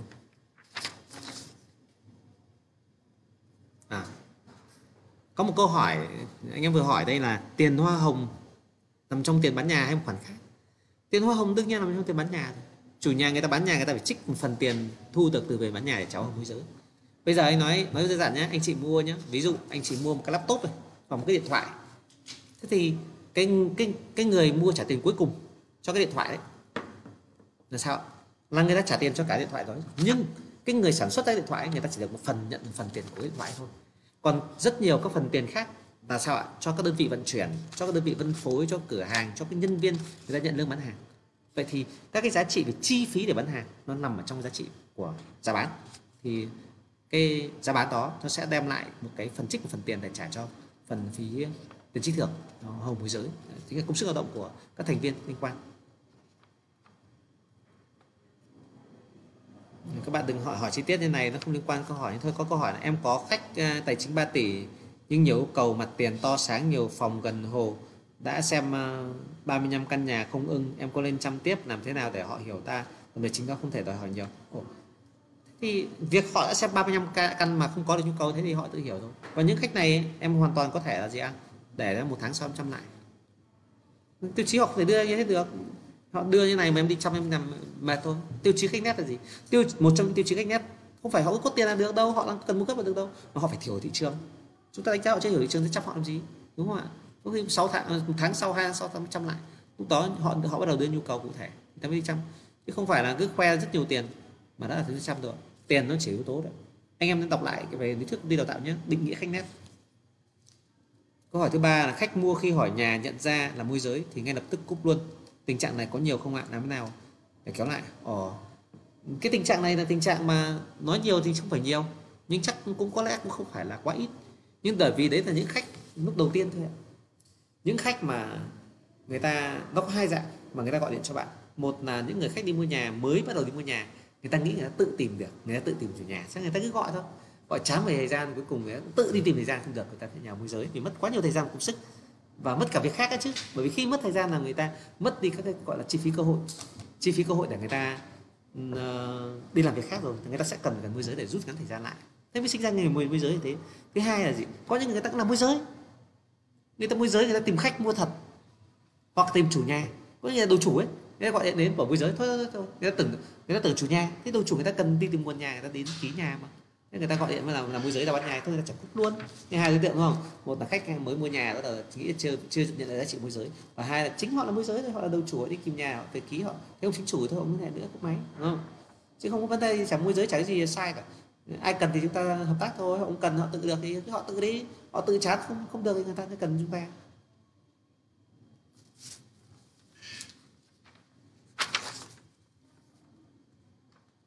Group đăng tin áp dụng rồi mà. Chắc là chuyên viên mới thì mới hỏi group đăng tin đã áp dụng chưa, group đăng tin đây là áp dụng rồi mà, có đăng thông báo trên group kinh đô rồi, đúng không ạ? Thế anh em mình nhớ là công ty hiện giờ là toàn bộ thị trường chúng ta có khoảng hơn 120 group, và riêng cho bất động sản Hà Nội là trên 50 group. Còn thành phố Hồ Chí Minh cũng rất nhiều, nhưng mà Hồ Chí Minh là tôi chưa phân, Tức Hồ Chí Minh bây giờ đang để tăng tự do, để cho tất cả môi giới ngoài tự do, bởi vì Hồ Chí Minh bây giờ anh em Hồ Chí Minh có hơn 2.000 người, trong khi ở Hà Nội rất đông rồi. Cho nên thì chúng ta áp đảo, chúng ta làm riêng để buộc các môi giới công ty khác người ta phải buộc vào với Thiên Khôi mới có chỗ đăng tin. Nhưng mà với Thành phố Hồ Chí Minh thì tôi muộn nhất là cuối năm nay, còn nhanh thì có thể giữa năm nay bắt đầu tôi khóa lại các kênh này, tôi sẽ không để cho môi giới ngoài đăng tin nữa, thì chúng ta sẽ độc quyền về. Vì anh em môi giới đối khách của anh em trong Thành phố Hồ Chí Minh chưa đủ đông, cho nên tôi chưa muốn nó vào trong khi các lúc này cũng đang cần phát triển, tạo một sự quen. Bởi vì như này, chúng ta đang cần môi giới ngoài đăng tin cả đấy thì sẽ hút được lượng khách hàng lớn vào. Khách hàng lớn rồi thì chúng ta mới bắt đầu khóa lại và chúng ta khai thác. Thì chúng ta khóa lại sớm, mà trong khi chúng ta nhân lực của anh em chưa đủ đông thì nó phí quá, đúng không? Thì anh em dùng là công ty còn ở Hà Nội đã áp dụng một bước đăng tin rồi. Ở Hồ Chí Minh thì cũng đang áp dụng, nhưng Hồ Chí Minh thì đó là chưa khóa một môi giới ngoài tất cả đều đăng được. Nhưng ở Hà Nội thì là có phân riêng ở Hà Nội rồi. Hồ Chí Minh sắp tới tôi sẽ triển khai, nhưng vì nhân lực chưa đủ, bởi vì sân phân này là các nhóm trưởng, đội trưởng, bá tước, trưởng phòng cùng tham gia vào quán xử lý cùng xử lý thì mới được, vì các anh em sẽ tăng nhiều lắm. Thư ký cũng đang chép để đưa chủ tịch có thể đọc luôn trên đây. Chủ tịch cho em hỏi, nếu khách ở quê không tiện đi xem nhà mà nhờ người quen xem trước, người quen đi xem hết nhà cùng khách tự đi xem chốt nhà thì làm sao mình thu được hoa hồng? Người quen đi xem không phải họ hàng của khách. Anh em nhớ là tối đa là không dẫn người đi xem hộ, trừ khi duy nhất là con đi xem cho bố mẹ. Còn đi cái trình kiểu đi xem hộ người quen đừng bao giờ. Nhất như thế là anh em cho nhà dễ quá.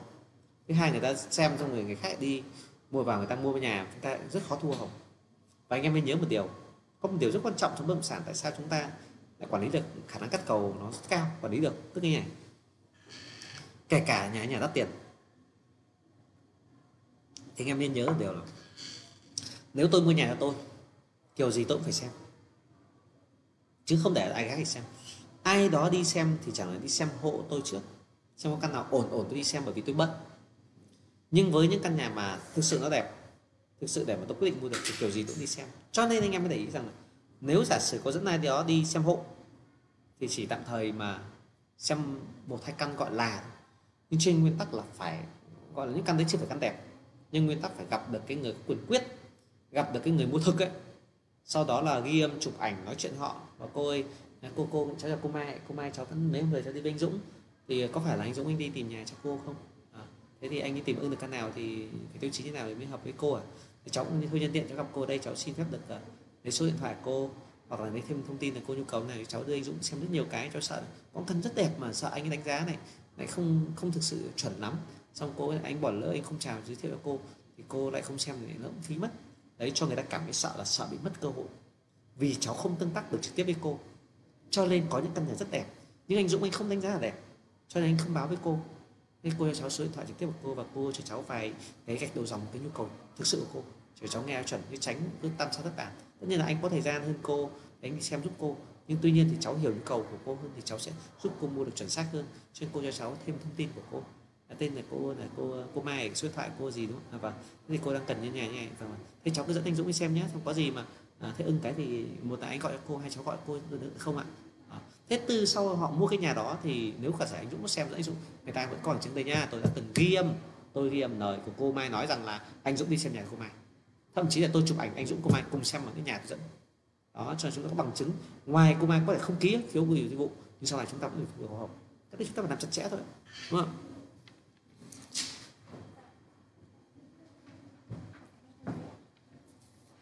Có một bạn hỏi là cho em hỏi, ngôi nhà sau khi đã bán thì bao lâu đầu chủ mới được phép xóa nhà? Vì em thấy có một số đầu chủ khi nhà mới bán xong xóa luôn, không cấp thông tin khách mua. Ok. Cái này là cái điểm cảm ơn em đã có một cái câu hỏi này nó rất giá trị. Và công ty sẽ làm chặt lại tình huống này, tức bằng việc là sẽ ra quy định. Đâu nhỉ? Nó bị trôi mất rồi đâu rồi? Công ty sẽ đưa ra một quy định mới, tức là nhà sau khi bán xong thì 1 tuần sau mới được phép xóa bài, được không ạ? Chúng ta sẽ có 1 tuần, và chủ tịch mới nhắc lại là công ty có khả năng kiểm tra công chứng, kiểm tra check UCI, thậm chí có thể đưa ra quy định là các đầu chủ phải sửa ghi tiêu đề là nhà đã bán, và công ty sẽ kiểm tra UCI và công khai tên khách mua lên để cho anh em đối chiếu.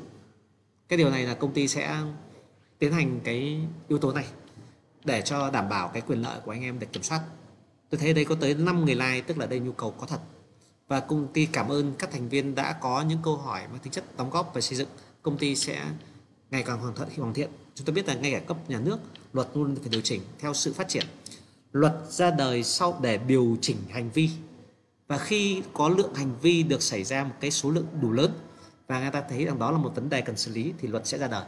Và với một câu hỏi của em ngày hôm nay thì công ty sẽ có quy định là tối thiểu một tuần sau khi nhà đã bán thì mới được, nhà đã bán đã được hiểu rằng là đã công chứng thì chúng ta mới được phép xóa. Thì công ty sau này sẽ để một chế độ này và công ty sẽ kiểm tra UCI và công bố thông tin khách mua. Trong trường hợp chúng ta bị cắt cầu hoặc chúng ta bị trùng khách thì chúng ta sẽ đi đến tận cùng rằng để chúng ta một cắt cầu, xử lý cắt cầu, hai trùng khách thì để lấy thông tin rằng là những chuyên viên nào đã gửi về fanpage của phòng thông tin khách báo cáo được trùng khách thì đánh giá là đấy là trùng khách thì sẽ dành lợi ích cho những người mà đã dẫn khách trước. Công ty sẽ xây dựng luật này. Ok. Thông tin tiếp rồi đây ha, chương trình.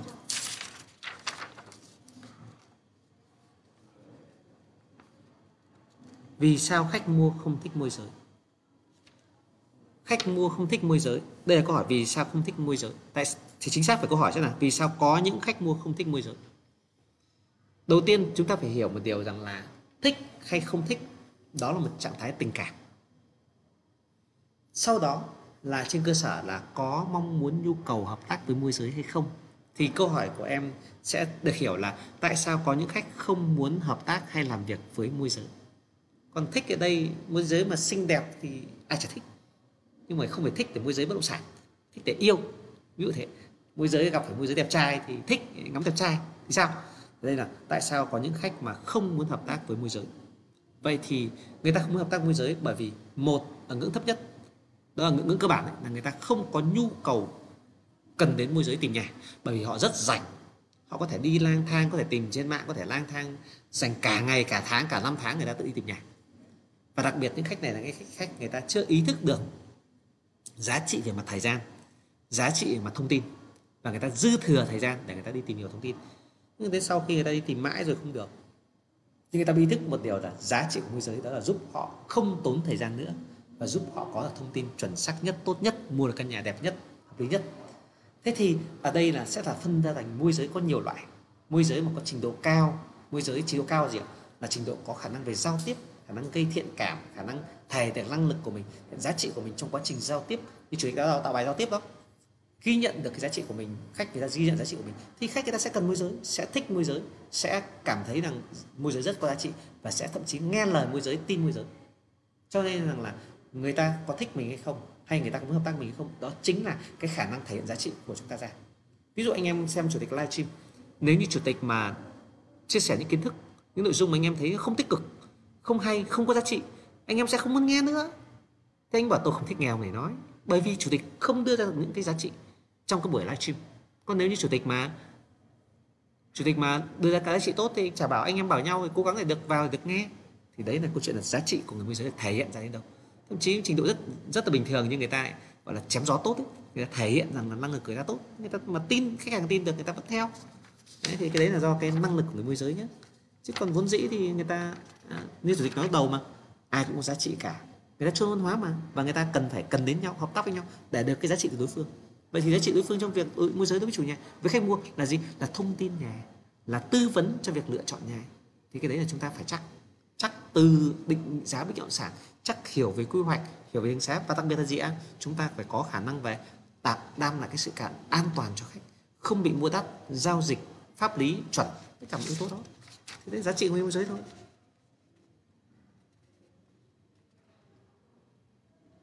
Làm thế nào nhận biết khách là môi giới? Nhận biết khách là môi giới thì có rất nhiều các yếu tố để nhận biết mà. Chúng ta có đào tạo rồi mà. Đây là kỹ năng rất cơ bản rồi. Ví dụ một đơn giản thì người ta gọi điện cho mình Google trên mạng thấy người ta ra trao táo hỏa có đủ loại nhà, đấy là cái dễ nhất xác định môi giới thôi. Đó là thấy người ta đăng tin trên mạng, cái số điện thoại rất nhiều, đó là môi giới đăng tin thôi. Thì đấy là môi giới. Gặp nhau thì người ta chỉ không cần xem trong, xem ngoài, xem trong chủ nhà nhận mặt họ sao, xem ngoài thôi thì biết cái địa chỉ nhà cách của môi giới. Thứ nữa là nhu cầu người ta lung tung, lúc thì thấy nhà này, lúc nhà kia, cái khu vực kia là môi giới, rất nhiều kiểu. Cái đấy là cái mà chúng ta đào tạo nhé, học cơ bản rồi. Anh em chịu khó học các bài của kỹ năng cơ bản đi nhé. Chủ tịch đào tạo những cái cái buổi đào tạo chủ tịch này sẽ hơi hàn lâm một tí, hơi khó một tí, nhưng anh em càng rèn luyện càng phát triển thì anh em sẽ thấy rằng là nó là tư duy gốc để giúp cho chúng ta có gọi là có các cái chiều sâu của mặt về mặt tâm lý, thì chúng ta sẽ có thể triển khai tốt những kỹ năng cơ bản anh em chịu khó lên. Đâu nhỉ, chủ tịch tìm câu hỏi tiếp theo nhá. Ôi, cách chăm sóc khách hàng tốt nhất có đào tạo hết rồi mà, chăm khách rồi mà.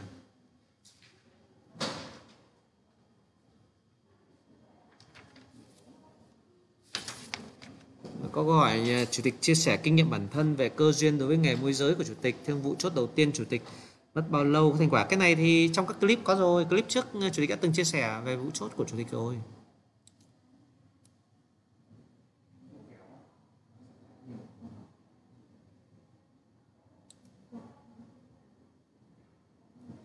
Có câu hỏi là như chủ tịch đã nói, Thiên Khôi sẽ phủ thị trường, hoa hồng 3% sẽ thành mức chung. Em vẫn giải thích với khách hoa hồng 3% là do sàn bất động sản chi phí hoạt động quản lý nên mức đó không hợp lý. Môi giới hỗ trợ nhiều thủ tục và chỉ trích 1% hướng giải quyết đó em nghĩ là thẳng thắn và thực tế. Ô không, đấy là chúng ta đúng là thẳng thắn thật, nhưng nên nhớ một điều, chúng ta phải đối diện với lòng tham của con người.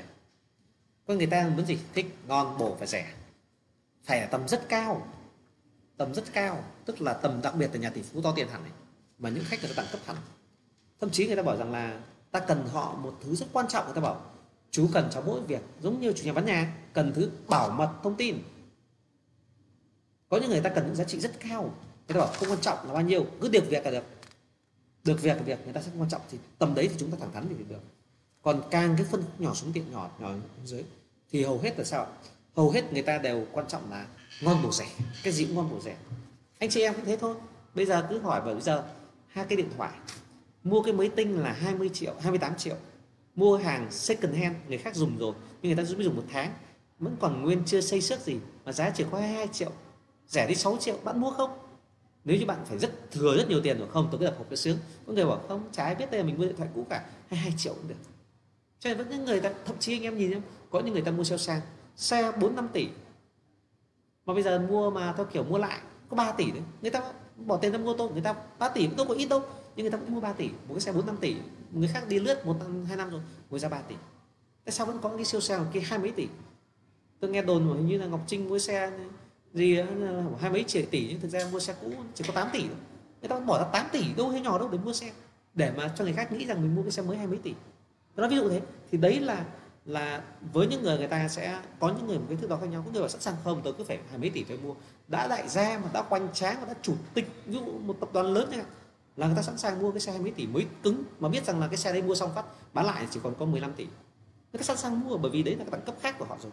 Vậy thì ở đây những cái khách người ta, chúng ta mua bán nhà rất mua nhà thì cái tầm phân khúc nhỏ ấy, thì thậm chí người ta muốn là người ta chỉ trực là mua được cái nhà xong rồi lừa cho môi giới nghĩ là mình không thích cái nhà này để bỏ qua mà. 1% người ta cũng tham, 0,5% cũng tham, còn cái người tử tế thì 3% người ta cũng rất nhỏ. Đó là công sức của chúng ta rồi. Bây giờ nói đơn giản một cái điều, phải những tầm, tôi nói ví dụ anh chị em đi chợ, tại sao có người vẫn cứ phải ra chợ cóc mua? Bởi vì nghĩ chợ cóc rẻ. Có những người bảo không, tôi ra chợ cóc tôi mua siêu thị. Mua siêu thị chả biết có hàng có an toàn hay không, nhưng ít nhất người ta bảo ra siêu thị cho nó an toàn, được kiểm tra chất lượng sản phẩm rồi được bảo quản tốt, sạch sẽ, tôi mua về tôi nấu ăn tôi yên tâm hơn. Mua ngoài kia chả biết có khi ngày hôm qua phun thuốc trừ sâu không đạt tiêu chuẩn thì sao? Tức là có người vẫn bỏ tiền ra, người ta sẵn sàng mua siêu thị đắt hơn, mà khi chất lượng ăn có khi chưa chắc đã tươi ngon bằng hàng nội trợ. Bởi vì hàng qua siêu thị ấy, đặc biệt là thực phẩm sống ấy, nó còn qua rất nhiều các quy trình về mặt kiểm dịch rồi là an toàn vệ sinh. Nhưng hàng chợ gì vừa mổ lấy mọc lò mổ lợn bốc hơi phát trở ra bán luôn, ăn thì còn tươi hơn, thì tươi hơn siêu thị là chắc chắn, nhưng người ta vẫn mua siêu thị. Và người ta thừa biết rằng ở siêu thị giá sẽ cao hơn ở ngoài chợ, người ta vẫn mua. Bởi vì những cái người đã vào siêu thị mua sắm là những người mà tiền người ta đẳng cấp cao hơn rồi, người ta cần đến sự an toàn. Trong tháp nhu cầu Maslow đó là tầng thứ 2. Còn có những điều tôi chỉ cần ăn ngon miệng, ăn ngon, cho nên mà rẻ không vừa rẻ tôi ra chợ cóc tôi mua. Thì bản thân trên thị trường chúng ta thấy là cái hai cái lớp về khả năng tiêu dùng người ta đã định hướng nhau. Thì trong bất động sản như thế, người ta bảo tôi tích tụ tí tiền này, tôi kiếm được góp với cả vay mượn trăm nọ trăm kia, mua cái nhà này tôi hoa hồng mua nhà với 100 triệu. Cho nên chúng ta thẳng thắn với khách, cái điều đó không giải quyết gì. Chúng ta nên nhớ rằng là ta không lừa dối ai cả, nhưng chúng ta không có nghĩa vụ phải nói thật với tất cả những người khác. Bạn có thấy một siêu thị nào đăng một cách cụ thể rằng gạo ở quê tôi nhập là 20.000, tôi tính 2.000 tiền vận chuyển, 2.000 tiền mặt bằng của siêu thị, 1.000 tiền lương của nhân viên, tôi là 25.000, tôi có 2.000 tiền lãi, tôi bán tổng cộng 27.000 kg. Có chỗ nào họ công khai cái điều đó không? Không có một chỗ cửa hàng nào họ công khai giá nhập vào là bao nhiêu, chi phí mặt bằng bao nhiêu, chi phí công nhân là bao nhiêu cả. Người ta chỉ nói câu chuyện tôi bán giá 27.000, anh có mua thì mua, anh không mua thì mua, anh thích ra ngoài mua ở những chỗ khác. Ví dụ anh vào đây anh tìm ngay một phần sản phẩm này là 27.000 anh mua được, nhưng anh phải đi bao nhiêu chợ cóc anh mới tìm được sản phẩm 27.000 này. Có thể nó chỉ 25.000 thôi, nó rẻ hơn, nhưng anh sẽ phải bất công đi rất nhiều chợ cóc khắp thành phố anh mới tìm được cái.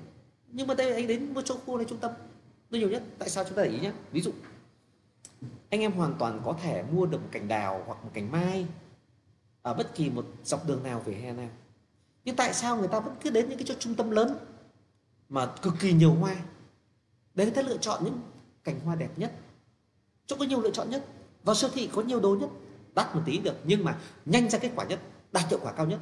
Tôi mua nhà vì tôi thích, cho nên tôi đi với môi giới chuyên nghiệp, tôi sẽ biết được những căn đẹp nhất để tôi lựa chọn, và tôi mặc cả của tôi. Còn tôi tự tin làm sao tôi biết được những căn kia?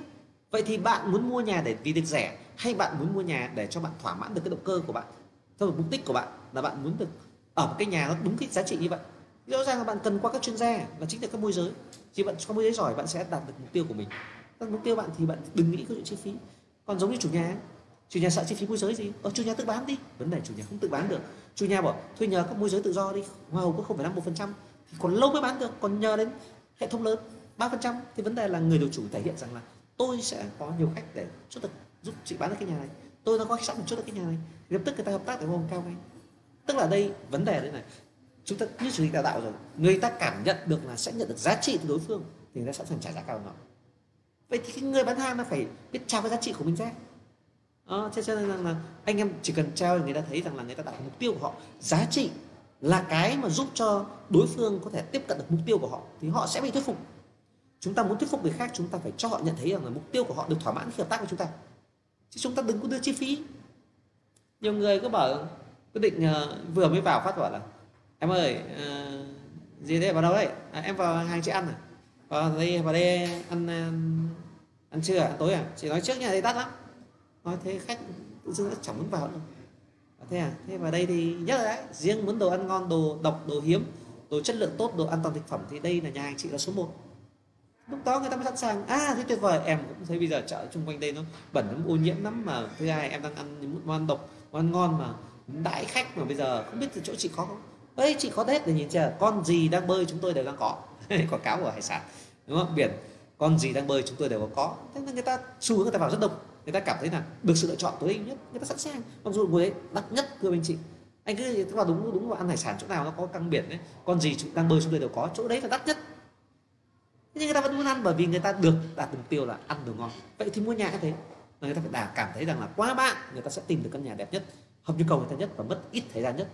Còn không thì cứ đi lang thang tự tìm đi, tự bán đi, tự đăng tin, tự treo biển, tự đi ra ngoài mà phát tờ rơi bán nhà đi, người ta không làm được. Thế thì giá trị nó sẽ tương xứng, được chưa?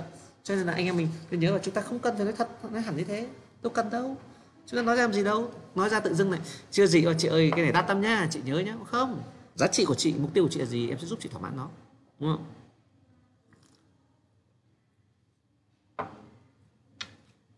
Còn đương nhiên là khi mà chúng ta đã môi giới, đã chiếm lĩnh toàn thị trường rồi, chúng ta quyết định cuộc chơi rồi, họ chảy đâu được, họ kiểu gì chỉ qua Thiên Khôi thôi, thì chúng ta chả ngần ngại gì, chúng ta công khai rõ mức hoa hồng. Lúc đấy là không phải chúng ta công khai, nhà nước quy định luôn. Tôi nhấn mạnh với anh em nhé, anh em thử tìm hiểu, chắc chắn với anh em một điều, như ở Mỹ, Canada, hoa hồng ấn định của môi giới là 5-7% bắt buộc phải chi.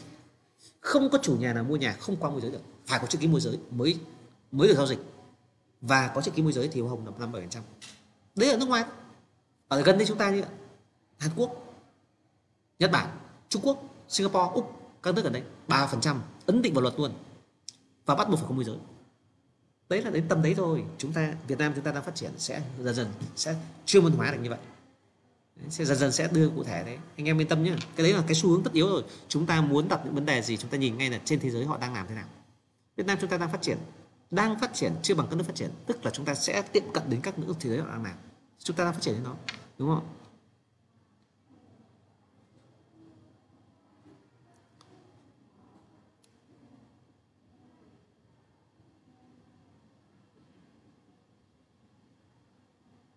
Với những cái đề nghị này thì anh em đội chủ sẽ đọc dần, sẽ điều chỉnh, chủ tịch sẽ không có chuyển tay trong họp đội chủ dần nhé. Nhưng mà chủ tịch cũng rất cần những ý kiến đóng góp như này. Có khi chủ tịch sẽ tạo một cái thư mục đóng góp ý kiến, các thành viên có thể comment vào đấy để chủ tịch sẽ làm việc với các đội chủ. Trong phần làm việc hôm nay chúng ta sẽ trả lời các câu hỏi liên quan đến nội dung đào tạo chính thôi. Các việc khảo sát nhà anh em yên tâm, sắp tới chúng ta có bản đồ nhé, anh em ngồi một chỗ có thể khảo sát nhà rồi, sau đó là đi xem thực tế để chúng ta tìm đường nhanh hơn. Công ty đang làm rồi, anh em yên tâm nhé. Công ty đang phát triển công nghệ giúp cho anh em có thể kiểm tra quy hoạch này. Quy hoạch bây giờ quy hoạch đô thị nhé, đừng nhầm với quy hoạch sử dụng đất. Quy hoạch đô thị mới quan trọng, liên quan đến quy hoạch về đường phố này. Đấy, và chúng ta sẽ có cái bản đồ quy hoạch đó. Tôi đang triển khai rồi. Có rồi, chúng ta có sở hữu rồi nhé, đang mã hóa để đưa trên website rồi. Và xin lỗi anh em mà Thành Hồ Chí Minh thì sẽ phải cần thêm thời gian nữa, nhưng Hà Nội thì đã xong rồi.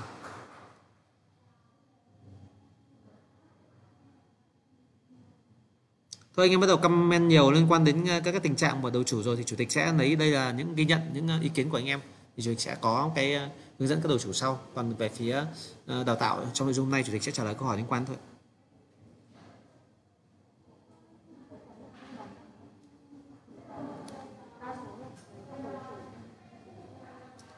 Có gì liên quan nội dung đào tạo chủ tịch sẽ giải đáp thôi nhé. Còn những câu hỏi này thì chủ tịch biết, nhìn như này chủ tịch biết là đang có những nội dung khá bức xúc với đầu chủ rồi, chủ tịch sẽ làm sâu hơn. Vì công tác này là chúng ta nên nhớ là chúng ta cùng phải cố gắng làm tốt tất cả công tác thì chúng ta mới có thể hợp tác tốt được.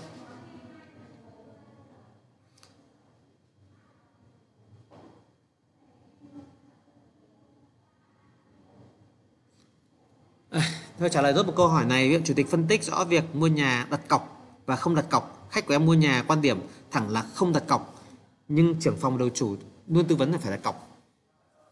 Anh em hình dung như thế này, đặt cọc là một cam kết bằng tiền cho trách nhiệm của mình là sẽ hoàn thành các cam kết đó, đã thống nhất vào một thời điểm nào đó để tránh việc thay đổi. Tôi nói ví dụ, một ngôi nhà đang thế chấp ngân hàng 1 tỷ, chủ nhà có tiền 1 tỷ đó để mà trả hết nợ ngân hàng lấy ra là giao dịch.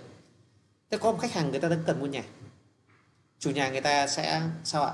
Người ta sẽ phải huy động tiền để trả nợ, lấy cái sổ ra. Nhưng sau khi lấy sổ ra giao dịch, khách không mua nữa, khách bảo thôi tôi thay đổi ý định, tôi không mua nữa. Thì như vậy là chúng ta đẩy chủ nhà vào tình trạng đó là gọi là mất cả chỉ lẫn trải. Nhà thì chưa bán được và trong khi tiền vay kia đã trả người ta rồi, bây giờ khi vay nóng tạm ở đâu đó vay trả, thế là chủ nhà không bán được. Cái thứ hai đó là mua bán nhà nó là một trạng thái cảm xúc. Lúc người ta cảm xúc lúc lên cao, người ta cảm thấy rằng là chủ nhà cảm thấy giá này là hợp lý, đồng ý bán, và khách người ta cũng lên được giá, cái giá này hợp lý, đồng ý mua. Mà chốt với nhau mà không có đặt cọc thì không có gì đảm bảo cho cam kết, không cho cam kết của họ. Thì khi ngày mai kia về, trong tình huống xảy ra là gì ạ? Chủ nhà người ta sẽ hỏi xong các khách khác có khách nào trả hơn không? Các khách khác thấy có khách trả giá này rồi, người ta sẵn sàng trả thêm 10, 20 triệu, 50 triệu để giành được quyền mua đó.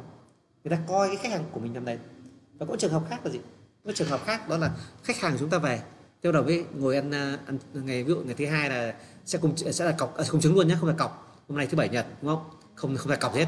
Thế là chủ nhật tới giờ mới mời anh em đến nhà ăn, ngồi ăn bạn bè ngồi ăn. Thì khi ngồi ăn bắt đầu mới nói chuyện rằng là em vừa ấy đã chốt cái nhà ở chỗ Vương Thừa Vũ, thì mà mai em ra công chứng nhà đấy. Người ta bảo ui rồi mua nhà đâu chứ, mua nhà Vương Thừa Vũ làm gì, cái tầm tiền đấy em phải mua chỗ nọ mua chỗ kia. Mà khổ những cái người mà ngồi ăn trong bữa ăn đấy, trong gia đình đấy thì đã bao giờ đi xem bất động sản đâu, chứ chém gió tung cứ lúc nào ca ngợi cái chỗ khác. Mà một trong đó một tính xấu của người Việt mình là gì? Là ghen tự ở, thấy người khác mua được nhà mua cửa là cảm thấy khó chịu, bắt đầu gièm pha theo kiểu không xem trọng, bắt đầu đả phá vào. Rồi chủ nhà dao động xem lại là khi mình mua này nó vội vàng quá, người ta lại không giao dịch nữa. Cho nên là khi mà chốt bán nhà bằng cảm xúc đấy là chốt được cái yếu tố về mặt gọi là cảm xúc đấy, là chúng ta phải xuống cọc ngay để ràng buộc người ta vào, cọc càng nhiều càng tốt. Nên là cái đầu chủ với trưởng phòng là những người mà người ta có kinh nghiệm rồi, người ta bán nhiều nhà rồi, người ta chia sẻ anh em nên theo. Mình mới thì mình nên học của mình, tìm hiểu mình có theo, chứ còn để cái gì giải thích tận cùng nữa thì thực ra cũng không khó. Tại đào tạo rồi chủ tịch cũng hiểu là không rõ là các trưởng phòng đầu chủ đã giải thích em rõ chưa, nhưng mà các yếu tố nguyên tắc đấy là mình nắm được thì mình mới triển khai được.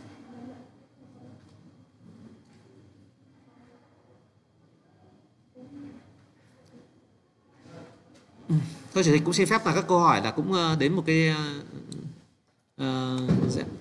những câu hỏi chốt xong công chứng luôn tất cả ngày đêm thì thưa anh em, công chứng họ làm việc theo giờ hành chính thôi. Còn những cái này, những nội dung này có lẽ là những giao lưu này sẽ có buổi chia sẻ riêng thì chúng ta sẽ có những trao đổi riêng sau. Thì trong nội dung ngày hôm nay đào tạo thì chủ tịch cũng xin phép là trong giới hạn này và trả lời câu hỏi mà liên quan đến đào tạo thôi. Buổi livestream chúng ta là kết thúc ở đây và các buổi sau chủ tịch sẽ có rất nhiều nội dung phong phú khác, và hy vọng rằng là những kiến thức, những kinh nghiệm chủ tịch đã học được sẽ chia sẻ với anh em. Anh em lưu ý nhắc, chủ tịch nhắc lại một lần nữa nhé, là trên các group của bất động sản đăng tin bán nhà hiện nay ấy, là anh em cần bán nhà đúng khu vực để đừng làm mất công của các thành viên công ty phải kiểm duyệt, phải xóa các bài, thậm chí phải chặn quyền của các thành viên đăng nhà không đúng khu vực. Chúng ta tránh tình trạng là chúng ta đăng một tin spam hết cả mấy chục tin trên các group, chúng ta sẽ không được duyệt. Và bây giờ là chúng ta đăng nhà khu vực nào sẽ đăng đúng khu vực ấy thôi. Anh em giúp chủ tịch, anh em làm việc một cách có trách nhiệm, một cách sạch sẽ thì đỡ làm mất công mất sức của người khác. Công ty đã bỏ tiền ra để hỗ trợ anh em rồi, công ty không được lợi gì cái gì đấy ngoài việc trao cái cover quảng cáo thông tin của công ty để mà làm giúp cho khả năng truyền thông tuyển dụng tốt hơn thôi. Anh em cố gắng nhé, vì đấy là lượng khách hàng anh em chốt nhà. Anh em định hướng khách hàng là người ta muốn mua nhà khu vực nào và đúng quận đấy thôi. Anh em đang đúng quận giúp chủ tịch. Các em Thành phố Hồ Chí Minh để thời thêm thời gian nữa thì chủ tịch sẽ làm tốt, vì các group đấy là công ty đã mua. Anh em cứ nhìn tất cả group mà trao cover công ty là công ty đã mua rồi, chỉ cần các anh em ở Thành phố Hồ Chí Minh xem chờ thời gian nữa đủ đông nữa thì chủ tịch sẽ quy hoạch dành riêng cho anh em bán sau. Buổi livestream hôm nay kết thúc của chủ tịch rất hy vọng là sẽ đem lại những